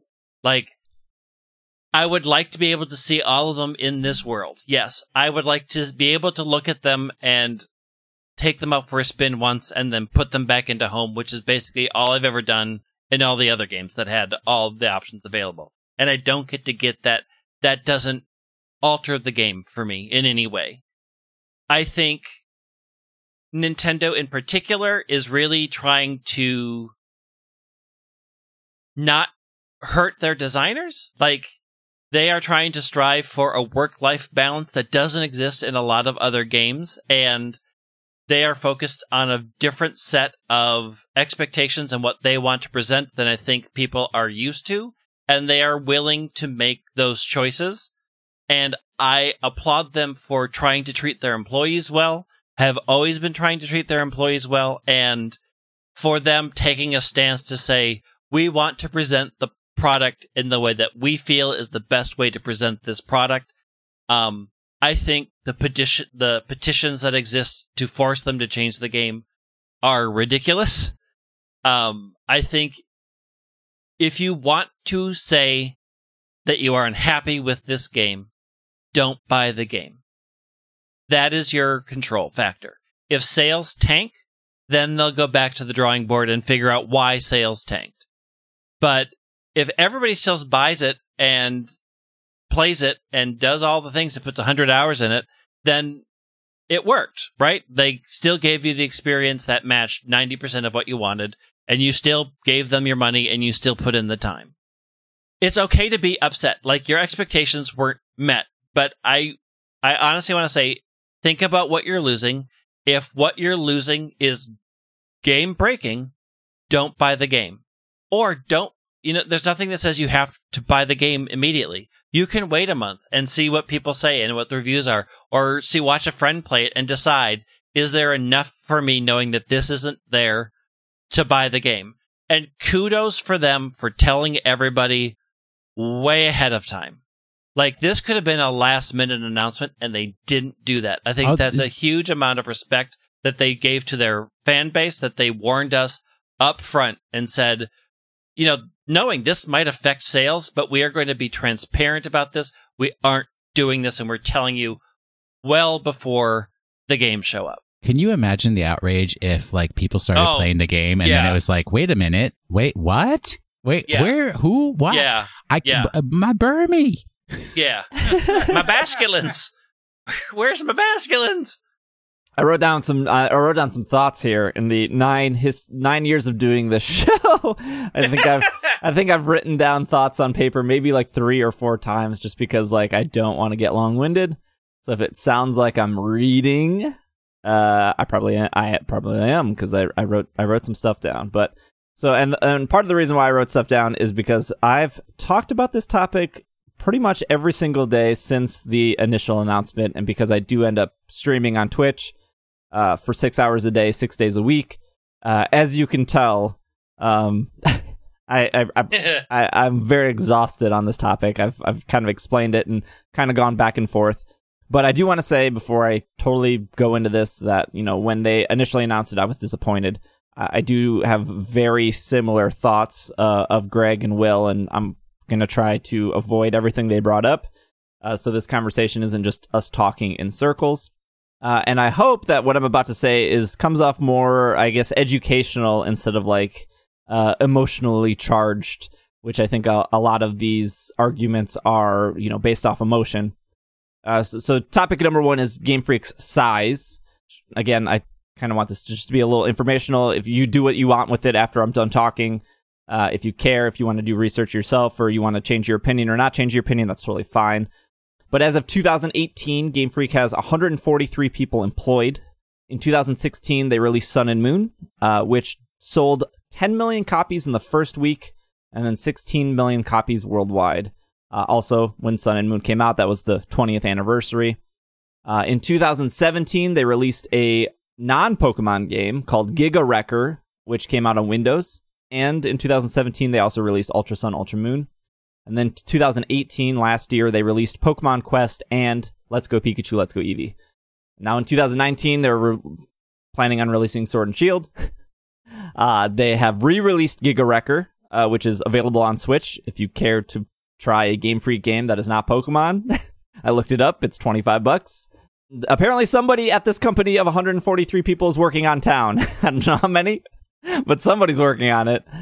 An argument I see is that Pokemon is the biggest media franchise in the world, which is true.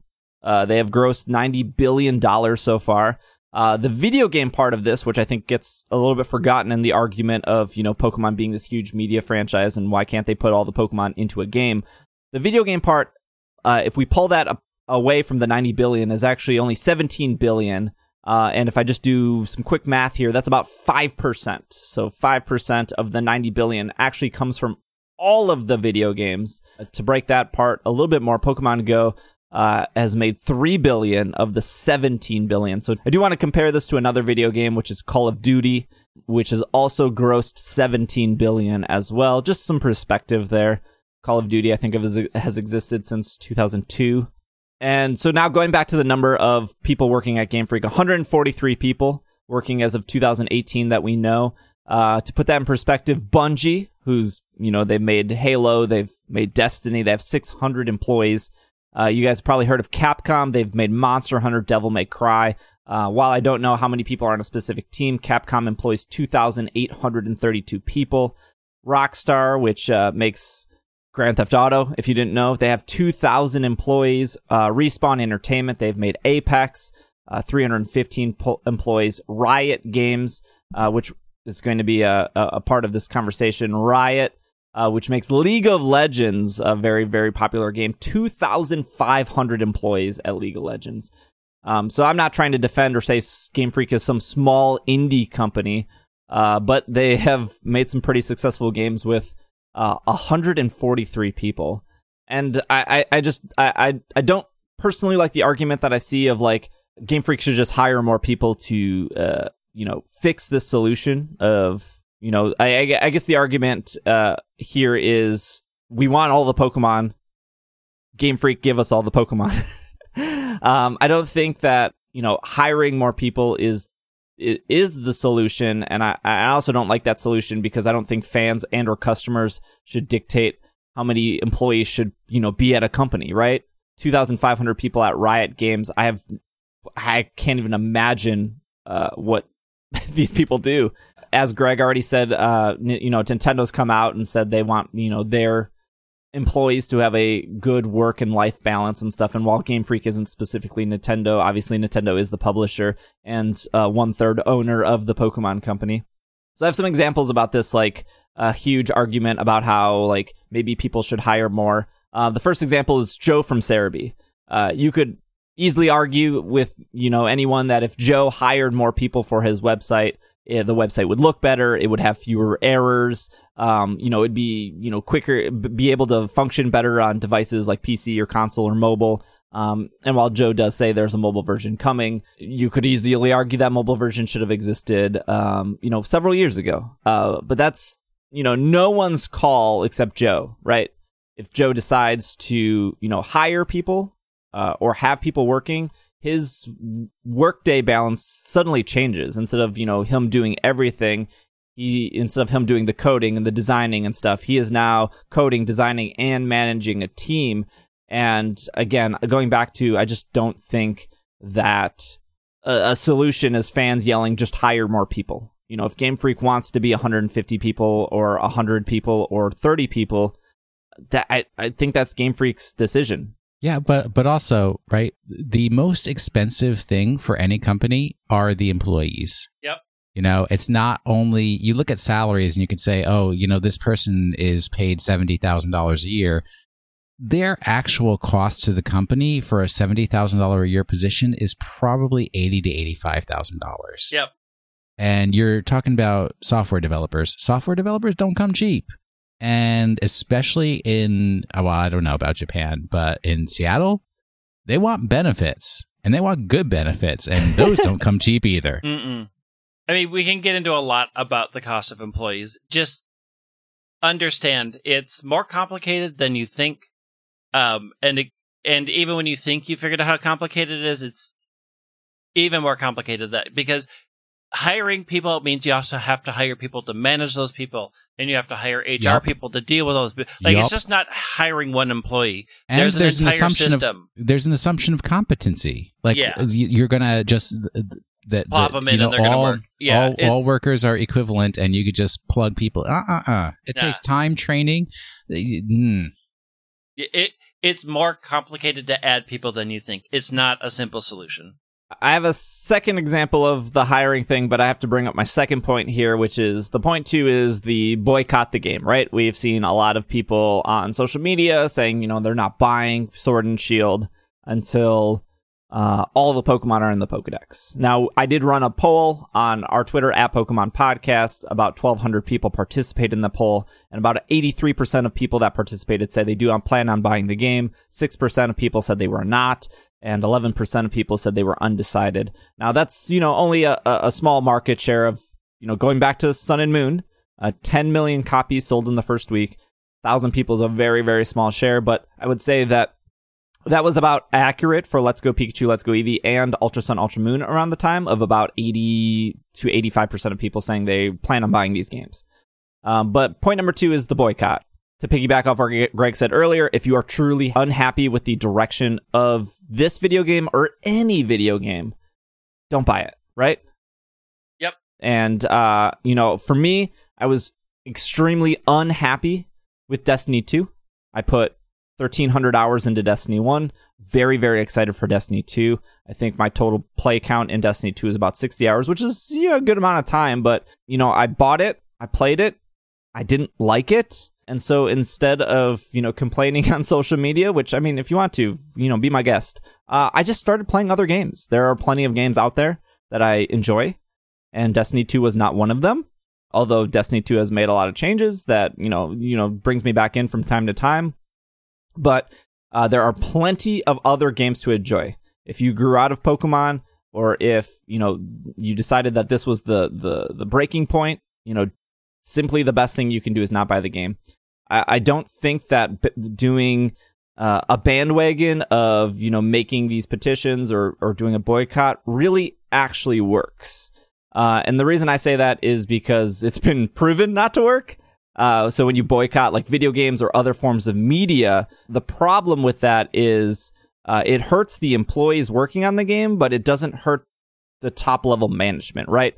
They are always going to get paid first, and then your employees are going to suffer. And I do have an example for this, but if you if this is a topic maybe that you're interested in, I would recommend uh, listening to uh, the Giant Bomb podcast. They had a really great developer session where they brought in tons of different developers to talk about a, a, a variety of things involving games and making games. And I think a lot of this, uh, you know, conversation is maybe an under misunderstanding of how games are made, or maybe Uh, you do care about games are made, but you know you might not know the full story.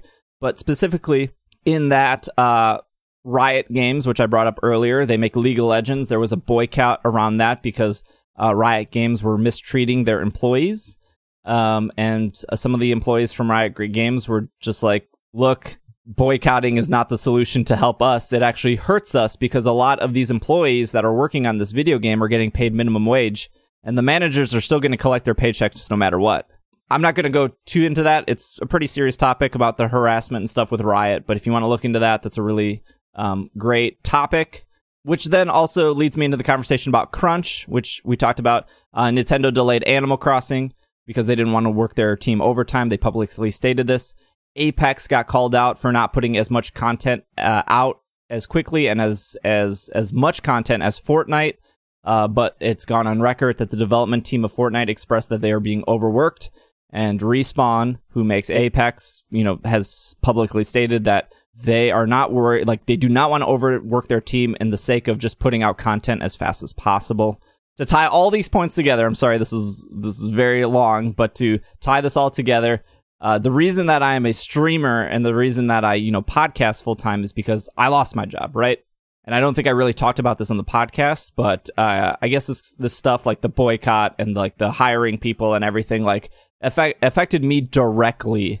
Uh, and again, I'm trying to say this more in like an educational and not like an emotional thing. But so when I joined my last job, I worked there for four years. Uh, I was the 40th employee, and within two months, that the company I worked for got up to 60 employees. And then about four months after we, you know, got about 60 employees, my company signed a deal with another company that our customers absolutely hated. So we signed this huge deal of a partnership with another company.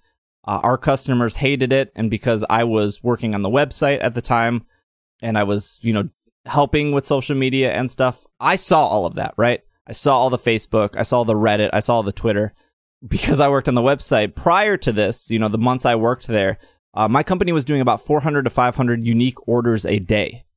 Um, so we would get all these orders, they would go down, they would get packed, they would get sent out. When we signed this deal with this company, we went down to 200 unique orders a day and we never recovered from it. It was instantly. Those people were very vocal, right? They did not like this, this, this partnership. And so what they decided to do was not buy our product which is you know what you can do with Sword and Shield, right? If you do not like not if all the Pokemon are not down there, you could just not buy the game, uh, or you know you can boycott it, or do what you want to do. Um, so we never recovered. We were we went from 400 to 500 orders a day down to 200 orders a day. The re- the reality of that, what happened that I saw firsthand, is after two months of this, we laid off 20 people, and then the 40 people that stuck around, they all got pay, pay cuts, including me. Uh, we lost our 401k, and this entire time, the five managers that worked there, they were fine. They still got paid their salaries. They still had their benefits. All of these people that boycotted our company resulted in 20 people losing their job and everyone else losing their 401k and getting pay cuts. Now, I'm not saying this to, you know, say like, oh, we, you should feel sorry for me or, oh, like that's what you get for signing. Like, unfortunately, I had no say. I didn't even know this this this deal was happening. But it's just my firsthand experience with you know boycotting a company is it didn't hurt management. They they still got their big paychecks. It just hurt all these people that were you know getting paid minimum wage to work at this company and they liked what they did, but now they have to find another job. A couple months passed and we laid off another 10 people, which brought the team down to 30. About you know, two years after that initial signing with that company, we closed our doors. We just didn't have enough money anymore, uh, based off about 200 orders a day. Uh, there was some other stuff with like rent and whatnot, but anyways, the final point here is the other thing I've been seeing thrown around on the internet is people calling Game Freak lazy. Uh, this is just you know being lazy. Now I've already talked about how many people work at Game Freak and whatnot, but again, another example here is we had three people after all of these, you know, employee cuts working in order fulfillment. So they were in charge of packing these 200 orders, making sure there were no errors, making sure that they went to USPS before 5 p.m. so that customers would get their orders as fast as possible. A couple days a year, uh, for the last two years we were in business, we would get some days where we would have 300 400 orders. Those would only be days where we would have like a blowout sale or Black Friday. And as it turns out, three people packing those orders, they couldn't do that, right? They couldn't do 300, 400 orders a day. They could do 200, maybe even 250, but when all of a sudden we had these three to 400 order days, they couldn't complete that. Does that all of a sudden mean they're lazy when they were doing their job efficiently, but a couple days a year they couldn't? Should we like the is the question like we should we hire more people to get all those orders out, but then the next day we don't really need those people? You can kind of see where I'm going with like hiring people or like understanding that like some days in a job you you you have you have deadlines, right? Uh, ti like time constraints are a real thing in any job. So, um, that's pretty much my rant. Uh, that was kind of my firsthand experience of you know time constraints. You know, having a lot of people working, having less people working.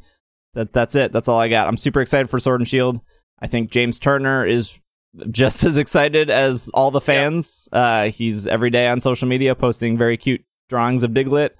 Uh, Yeah. I am bummed that not all the Pokemon are are in this game, but it sounds like they didn't make this decision in an instant. It sounds like it was a very hard decision. But uh, I mean, if Game Freak believes that this is going to be the best Pokemon game they're putting out, I I I want to know what it is. I'll play it and see. And if I don't like it, then I make my decisions. Like I left WoW after putting 14 years in WoW because I did not like the game anymore. I didn't like where they were going. I tried to play it. I didn't like it anymore and it's sad. I it was my first MMO. I played it for 14 years. I had Pokemon will be your friends. next MMO. yeah, it will be. Um, but I had a ton of friends there, and just to walk away from it hurt. Like, I still think, should I go back? And then I have to remember, no, I just, I no longer liked that game. And that's okay. Sometimes things change and you don't like them anymore. You're not, there's nobody holding a gun to your head to say, yeah, I have to play WoW. I can make that choice. And, you know, you can, WoW is suffering right now because they made choices that a lot of people didn't like and they're trying to fix it. And it was, you know, that's the requirement of me leaving. Like I did leave. I don't pay them money anymore. And that's that, that's the choice we have here. We don't have a lot of other choices. I also I also think if people are super concerned, right, that you know this particular program will have a day by day playthrough, you can hear about the impact of that decision on how the game plays. If you like listening Yeah. to Steve talk about it, and don't don't buy it day one. Wait, you know, two weeks. you get the wait. full playthrough from us, and then make your decision a little more informed. Yeah, you can wait. You can wait. It's fine. You can wait. And decide. FOMO is real, though. The FOMO. Yeah. I mean, They need to make a I am Pokemon called it. FOMO. no, they probably will. FOMO confirmed. Yeah. I'm going to uh I'm going to mix up question of the week. And I'm going to change it into uh, uh an article that we missed earlier. It's from Gabe, but uh Greg can do our jingle still. Oh, this article made me cry. Oh no! Do we have to? All right, all right. It's time for the question of the week, which is actually now just an article, and the article kind of makes me unhappy, but whatever.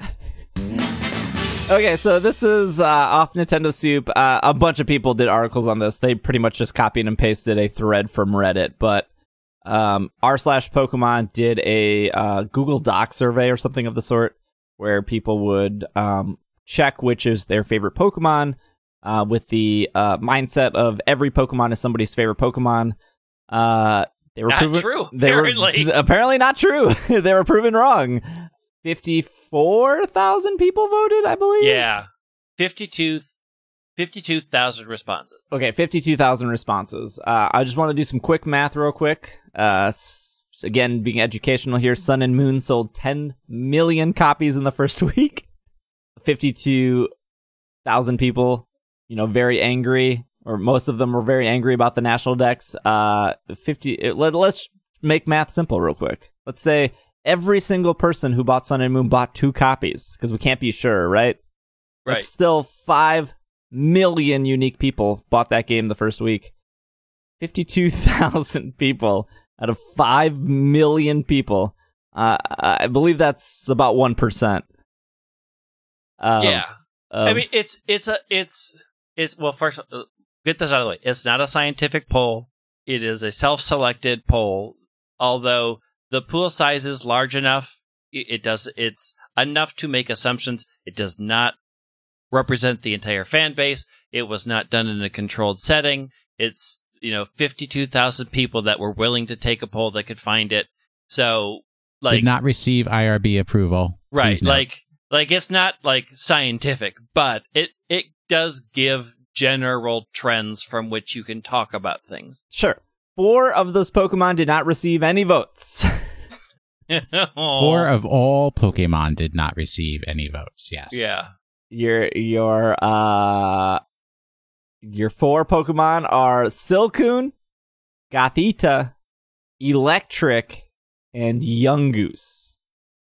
womp Why does Unova have to be overrepresented? yeah i mean it heavily unova oof They're Those uh, pokemon Do people not realize that uh, Eelektrik is the only in that entire line, evolutionary line? Eelektrik is the only one that learns moves by level up. Do, do you folks not get no this? they don't know also That- it's interesting like the whole gothitelle line maxed out at 16 people Well, it's 21, creepy. 21. But well yeah, like Tim- gothitelle was 16 lose- was the le- le- highest le- mean Tynamo learns no moves by leveling up. Eelektross learns no moves by leveling up. Only Eelektrik does. Yeah. Uh, for some and reason, gumshoos got four there are four for- gumshoos fans out there Clue for next week. Next week's Pokemon of the week. Right my got zero votes. my favorite argument isn't uh you know the past two weeks you know bring back the national Dex. Oh you know i'm very drained on that conversation. I do love the sudden outburst of game freak pandering to gen 1 uh and it can be frustrating. Uh for sure you know again but these are a lot of people that wanted to go go back to kanto at the end of sun and moon because Lillie went to kanto and then they came out with a kanto remake and then everyone was mad. But my favorite part of this was, you know, all the people very, very upset about the Gen 1 pandering. Let me read you the top three Pokemon. Charizard. The top four. Charizard, number one, which is, I saw a lot of people very upset that Leon has a Charizard. I don't know. I I feel know like number one. Mm, uh, you, uh, hey, if your most popular, one of your most popular Pokemon continues to be popular, what, what, you include it? I don't, Yeah. that seems like good, you know, that seems like being respectful to your fans. Number two, Gengar. Number three, Arcanine. And just for kicks, number four, Bulbasaur.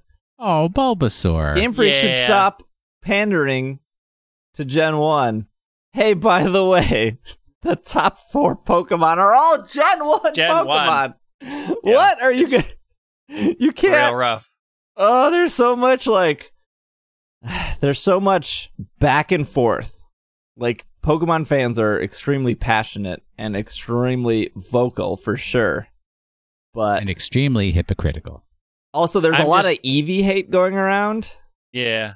especially with the uh, North America International Championships, and Eevee and Pikachu are the two things that walk around. Uh, Eevee came in at number nine. Pikachu's not even top ten. I don't like. I literally don't know what to tell you guys anymore. I'm just gonna shout out to Roserade Nation. I'm I'm sure there's somebody out there that Silcoon is their favorite Pokemon. Uh, Not in this list. not on this list. Two people voted for Cascoon, I know, isn't that weird? uh, but I'm yeah, sure weird. it's because it's got the angry eye. I'm I'm sure there is somebody out there who's deeply crying holding a Silcoon plush off Etsy. Just very uh, upset. I, I, I it's fun. It's always fun to see what Pokemon rank. Um Basculin got five votes. I think if if anything this proves that uh you you have a very I think the last 2 weeks have also proved that you have this very local a very vocal uh small small small percent of people complaining. They're very loud and they're very vocal. I mean if you go to an Instagram account and you look at like you know a Pikachu and an Eevee dancing at the North American Internationals, you'll see 400 comments, and of the 400, 350 of them are hashtag Bring Back the National Dex. But you have to put that in depressing. put that in perspective. 300 people out of let's again just assume that everyone bought two copies. 5 million people buying sun and moon is so insignificant um that like it's hard to uh, do you change a game to the for the 1% No. do you change a game for the 5% like when do you make these decisions? I'm not saying game freak should or should not do that. I just I don't know. I I know when, you know, you do 500 orders a day and the next day you have 200 orders, uh you probably messed up as a company. Yep. I also, I was just going to say, I don't understand internet commenters because I was on Instagram the other day and one of my favorite lifters like posted a graduation photo and like none of the people who commented were like, congratulations on graduation. It was all just like these nasty things about people's appearances Yeah, and, every- and I'm like, what, what do you get from just being mean for no reason? well, uh people with lives don't do that, right? I mean, Like, it's scientifically proven that you Oh. get a lot. Like there, there's a there's a huge rush that people chase when they do those things. I mean, there is psychological reasons that people are nasty anonymously on the internet. Well, how our brain chemistry works, but just everybody ask yourself: Am I bringing happiness into this world, or I'm just making people miserable? You're just making people miserable. Stop. But I mean, if you're like a mom working a nine to five job with two kids and you're living your best life, like genuinely, you're like really happy with life. Like, are you are you then going out of your way to like find time to leave nasty Instagram comments or you know you know going you don't know my mom. going on Reddit, upvoting, p- hitting a little up arrow, being like, I agree, I agree, I agree. No, you're probably like, I don't know, being a productive member of society. Yeah. Oh, Oh. tall, tall request there. All right. Will give us our Pokemon of the week. So last week's Pokemon of the week, which Pokemon was I least happy to catch as a shiny in Pokemon Go? I think I know the answer. I think I know the answer. It's Swine. it's Swinub. You are both correct, and we actually said it at the beginning of the episode because I already had eight shiny Swinubs. I did not need a ninth shiny I have- Swinub. Zero shiny Swinub, and I'm okay. You can have some of mine because those little Oh, cockroach-looking buggers can. Do not like the shiny. Little green cockroaches. Yeah, yeah. Got a shiny Swinub, which I certainly had no use for. All right. Do you have any trivias about Swinub? It's super cute. Nah, it looks like a cockroach. No, it doesn't. I like Swinub. It looks like a hen roach. I hate Piloswine, and I love Mamoswine. Mamoswine. Love, love, love, love, love. Nobody loves those middle evolutions. Uh, Swinub is one of the few Pokemon with the same exact sprite in both gold and silver. Oh, dang, they're right. Uh, Swinub Wow. is the only Pokemon that can resist that can be resistant to damage from all types of weather, including Shadow Sky, without the aid of an ability. wow, what is Shadow Sky? Shadow Sky is from Gale of Darkness. Yep. I gotta play that game. It's a good game. You don't. When Yeah, is- it's a when real is it good gonna game. be on Switch. Soon. Um, I'm going to pause here and state that I am actively angry that the gold and silver and even the ruby and emerald shiny, it was much more blue and red, and then it changed to mint green for no good reason, and has been stuck with this mint green ever since. And the the blue and red was so much better. All right, this week's Pokemon of the week. This one I wrote a book. Oh God, I don't have time Settle in, this. kids. As we approach the end of another competitive Pokemon season, we start to speculate about what format the following season will take. We have been in double battles for quite some time now, and over the past year, we have seen transitions including Z moves only, Mega Evolution, and various legendaries allowed to be on teams. Along with a new format, each new Pokemon game typically also includes a new ban list.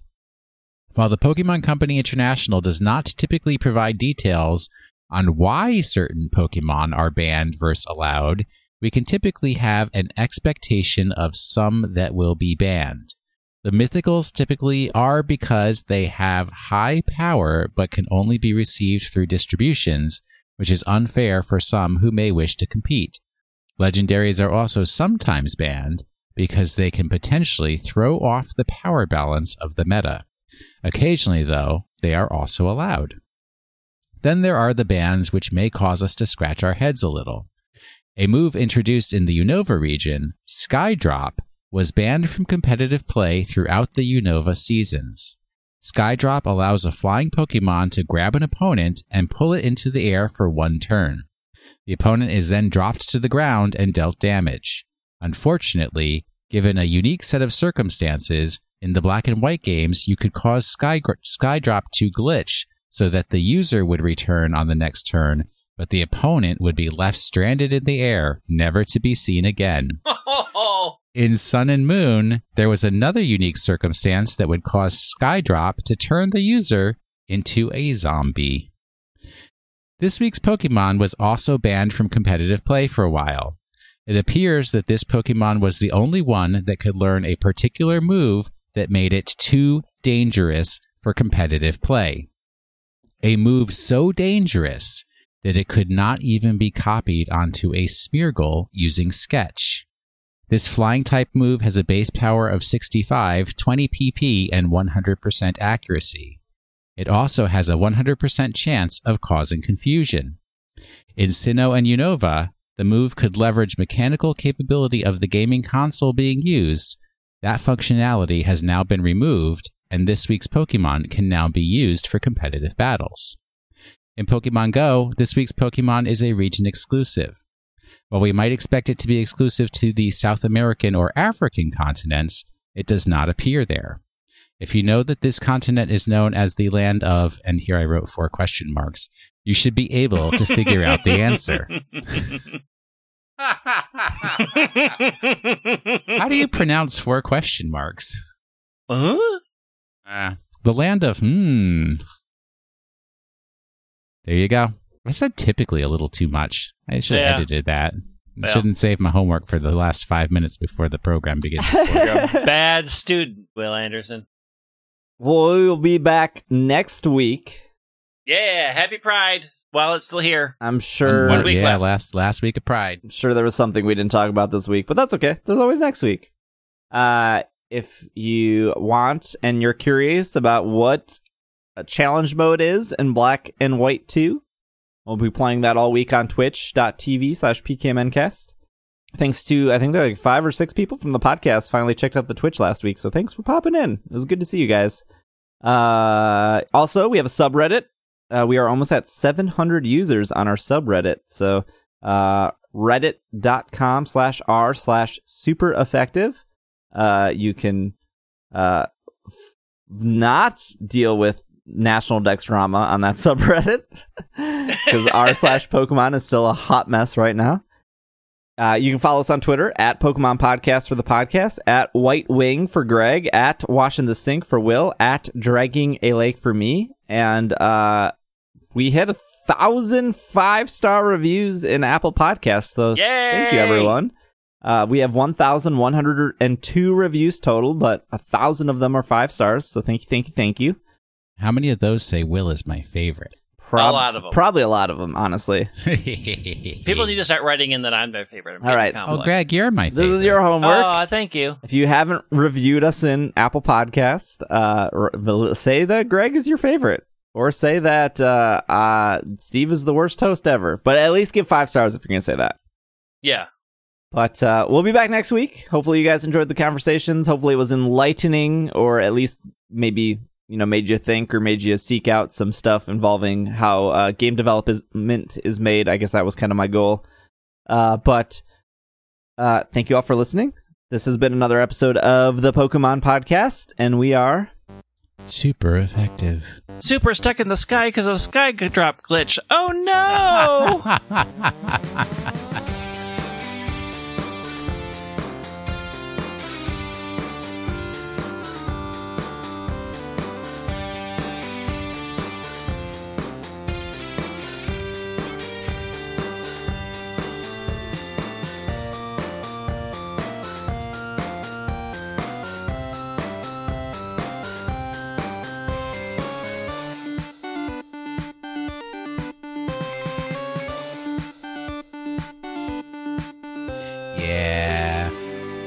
So the other one was with Spiky Shield. If you Yeah. if you sky dropped on a Spiky Shield, it brought your HP to zero, but you stayed in the game. yeah, it's it's all uh, that is a problematic move. That one there.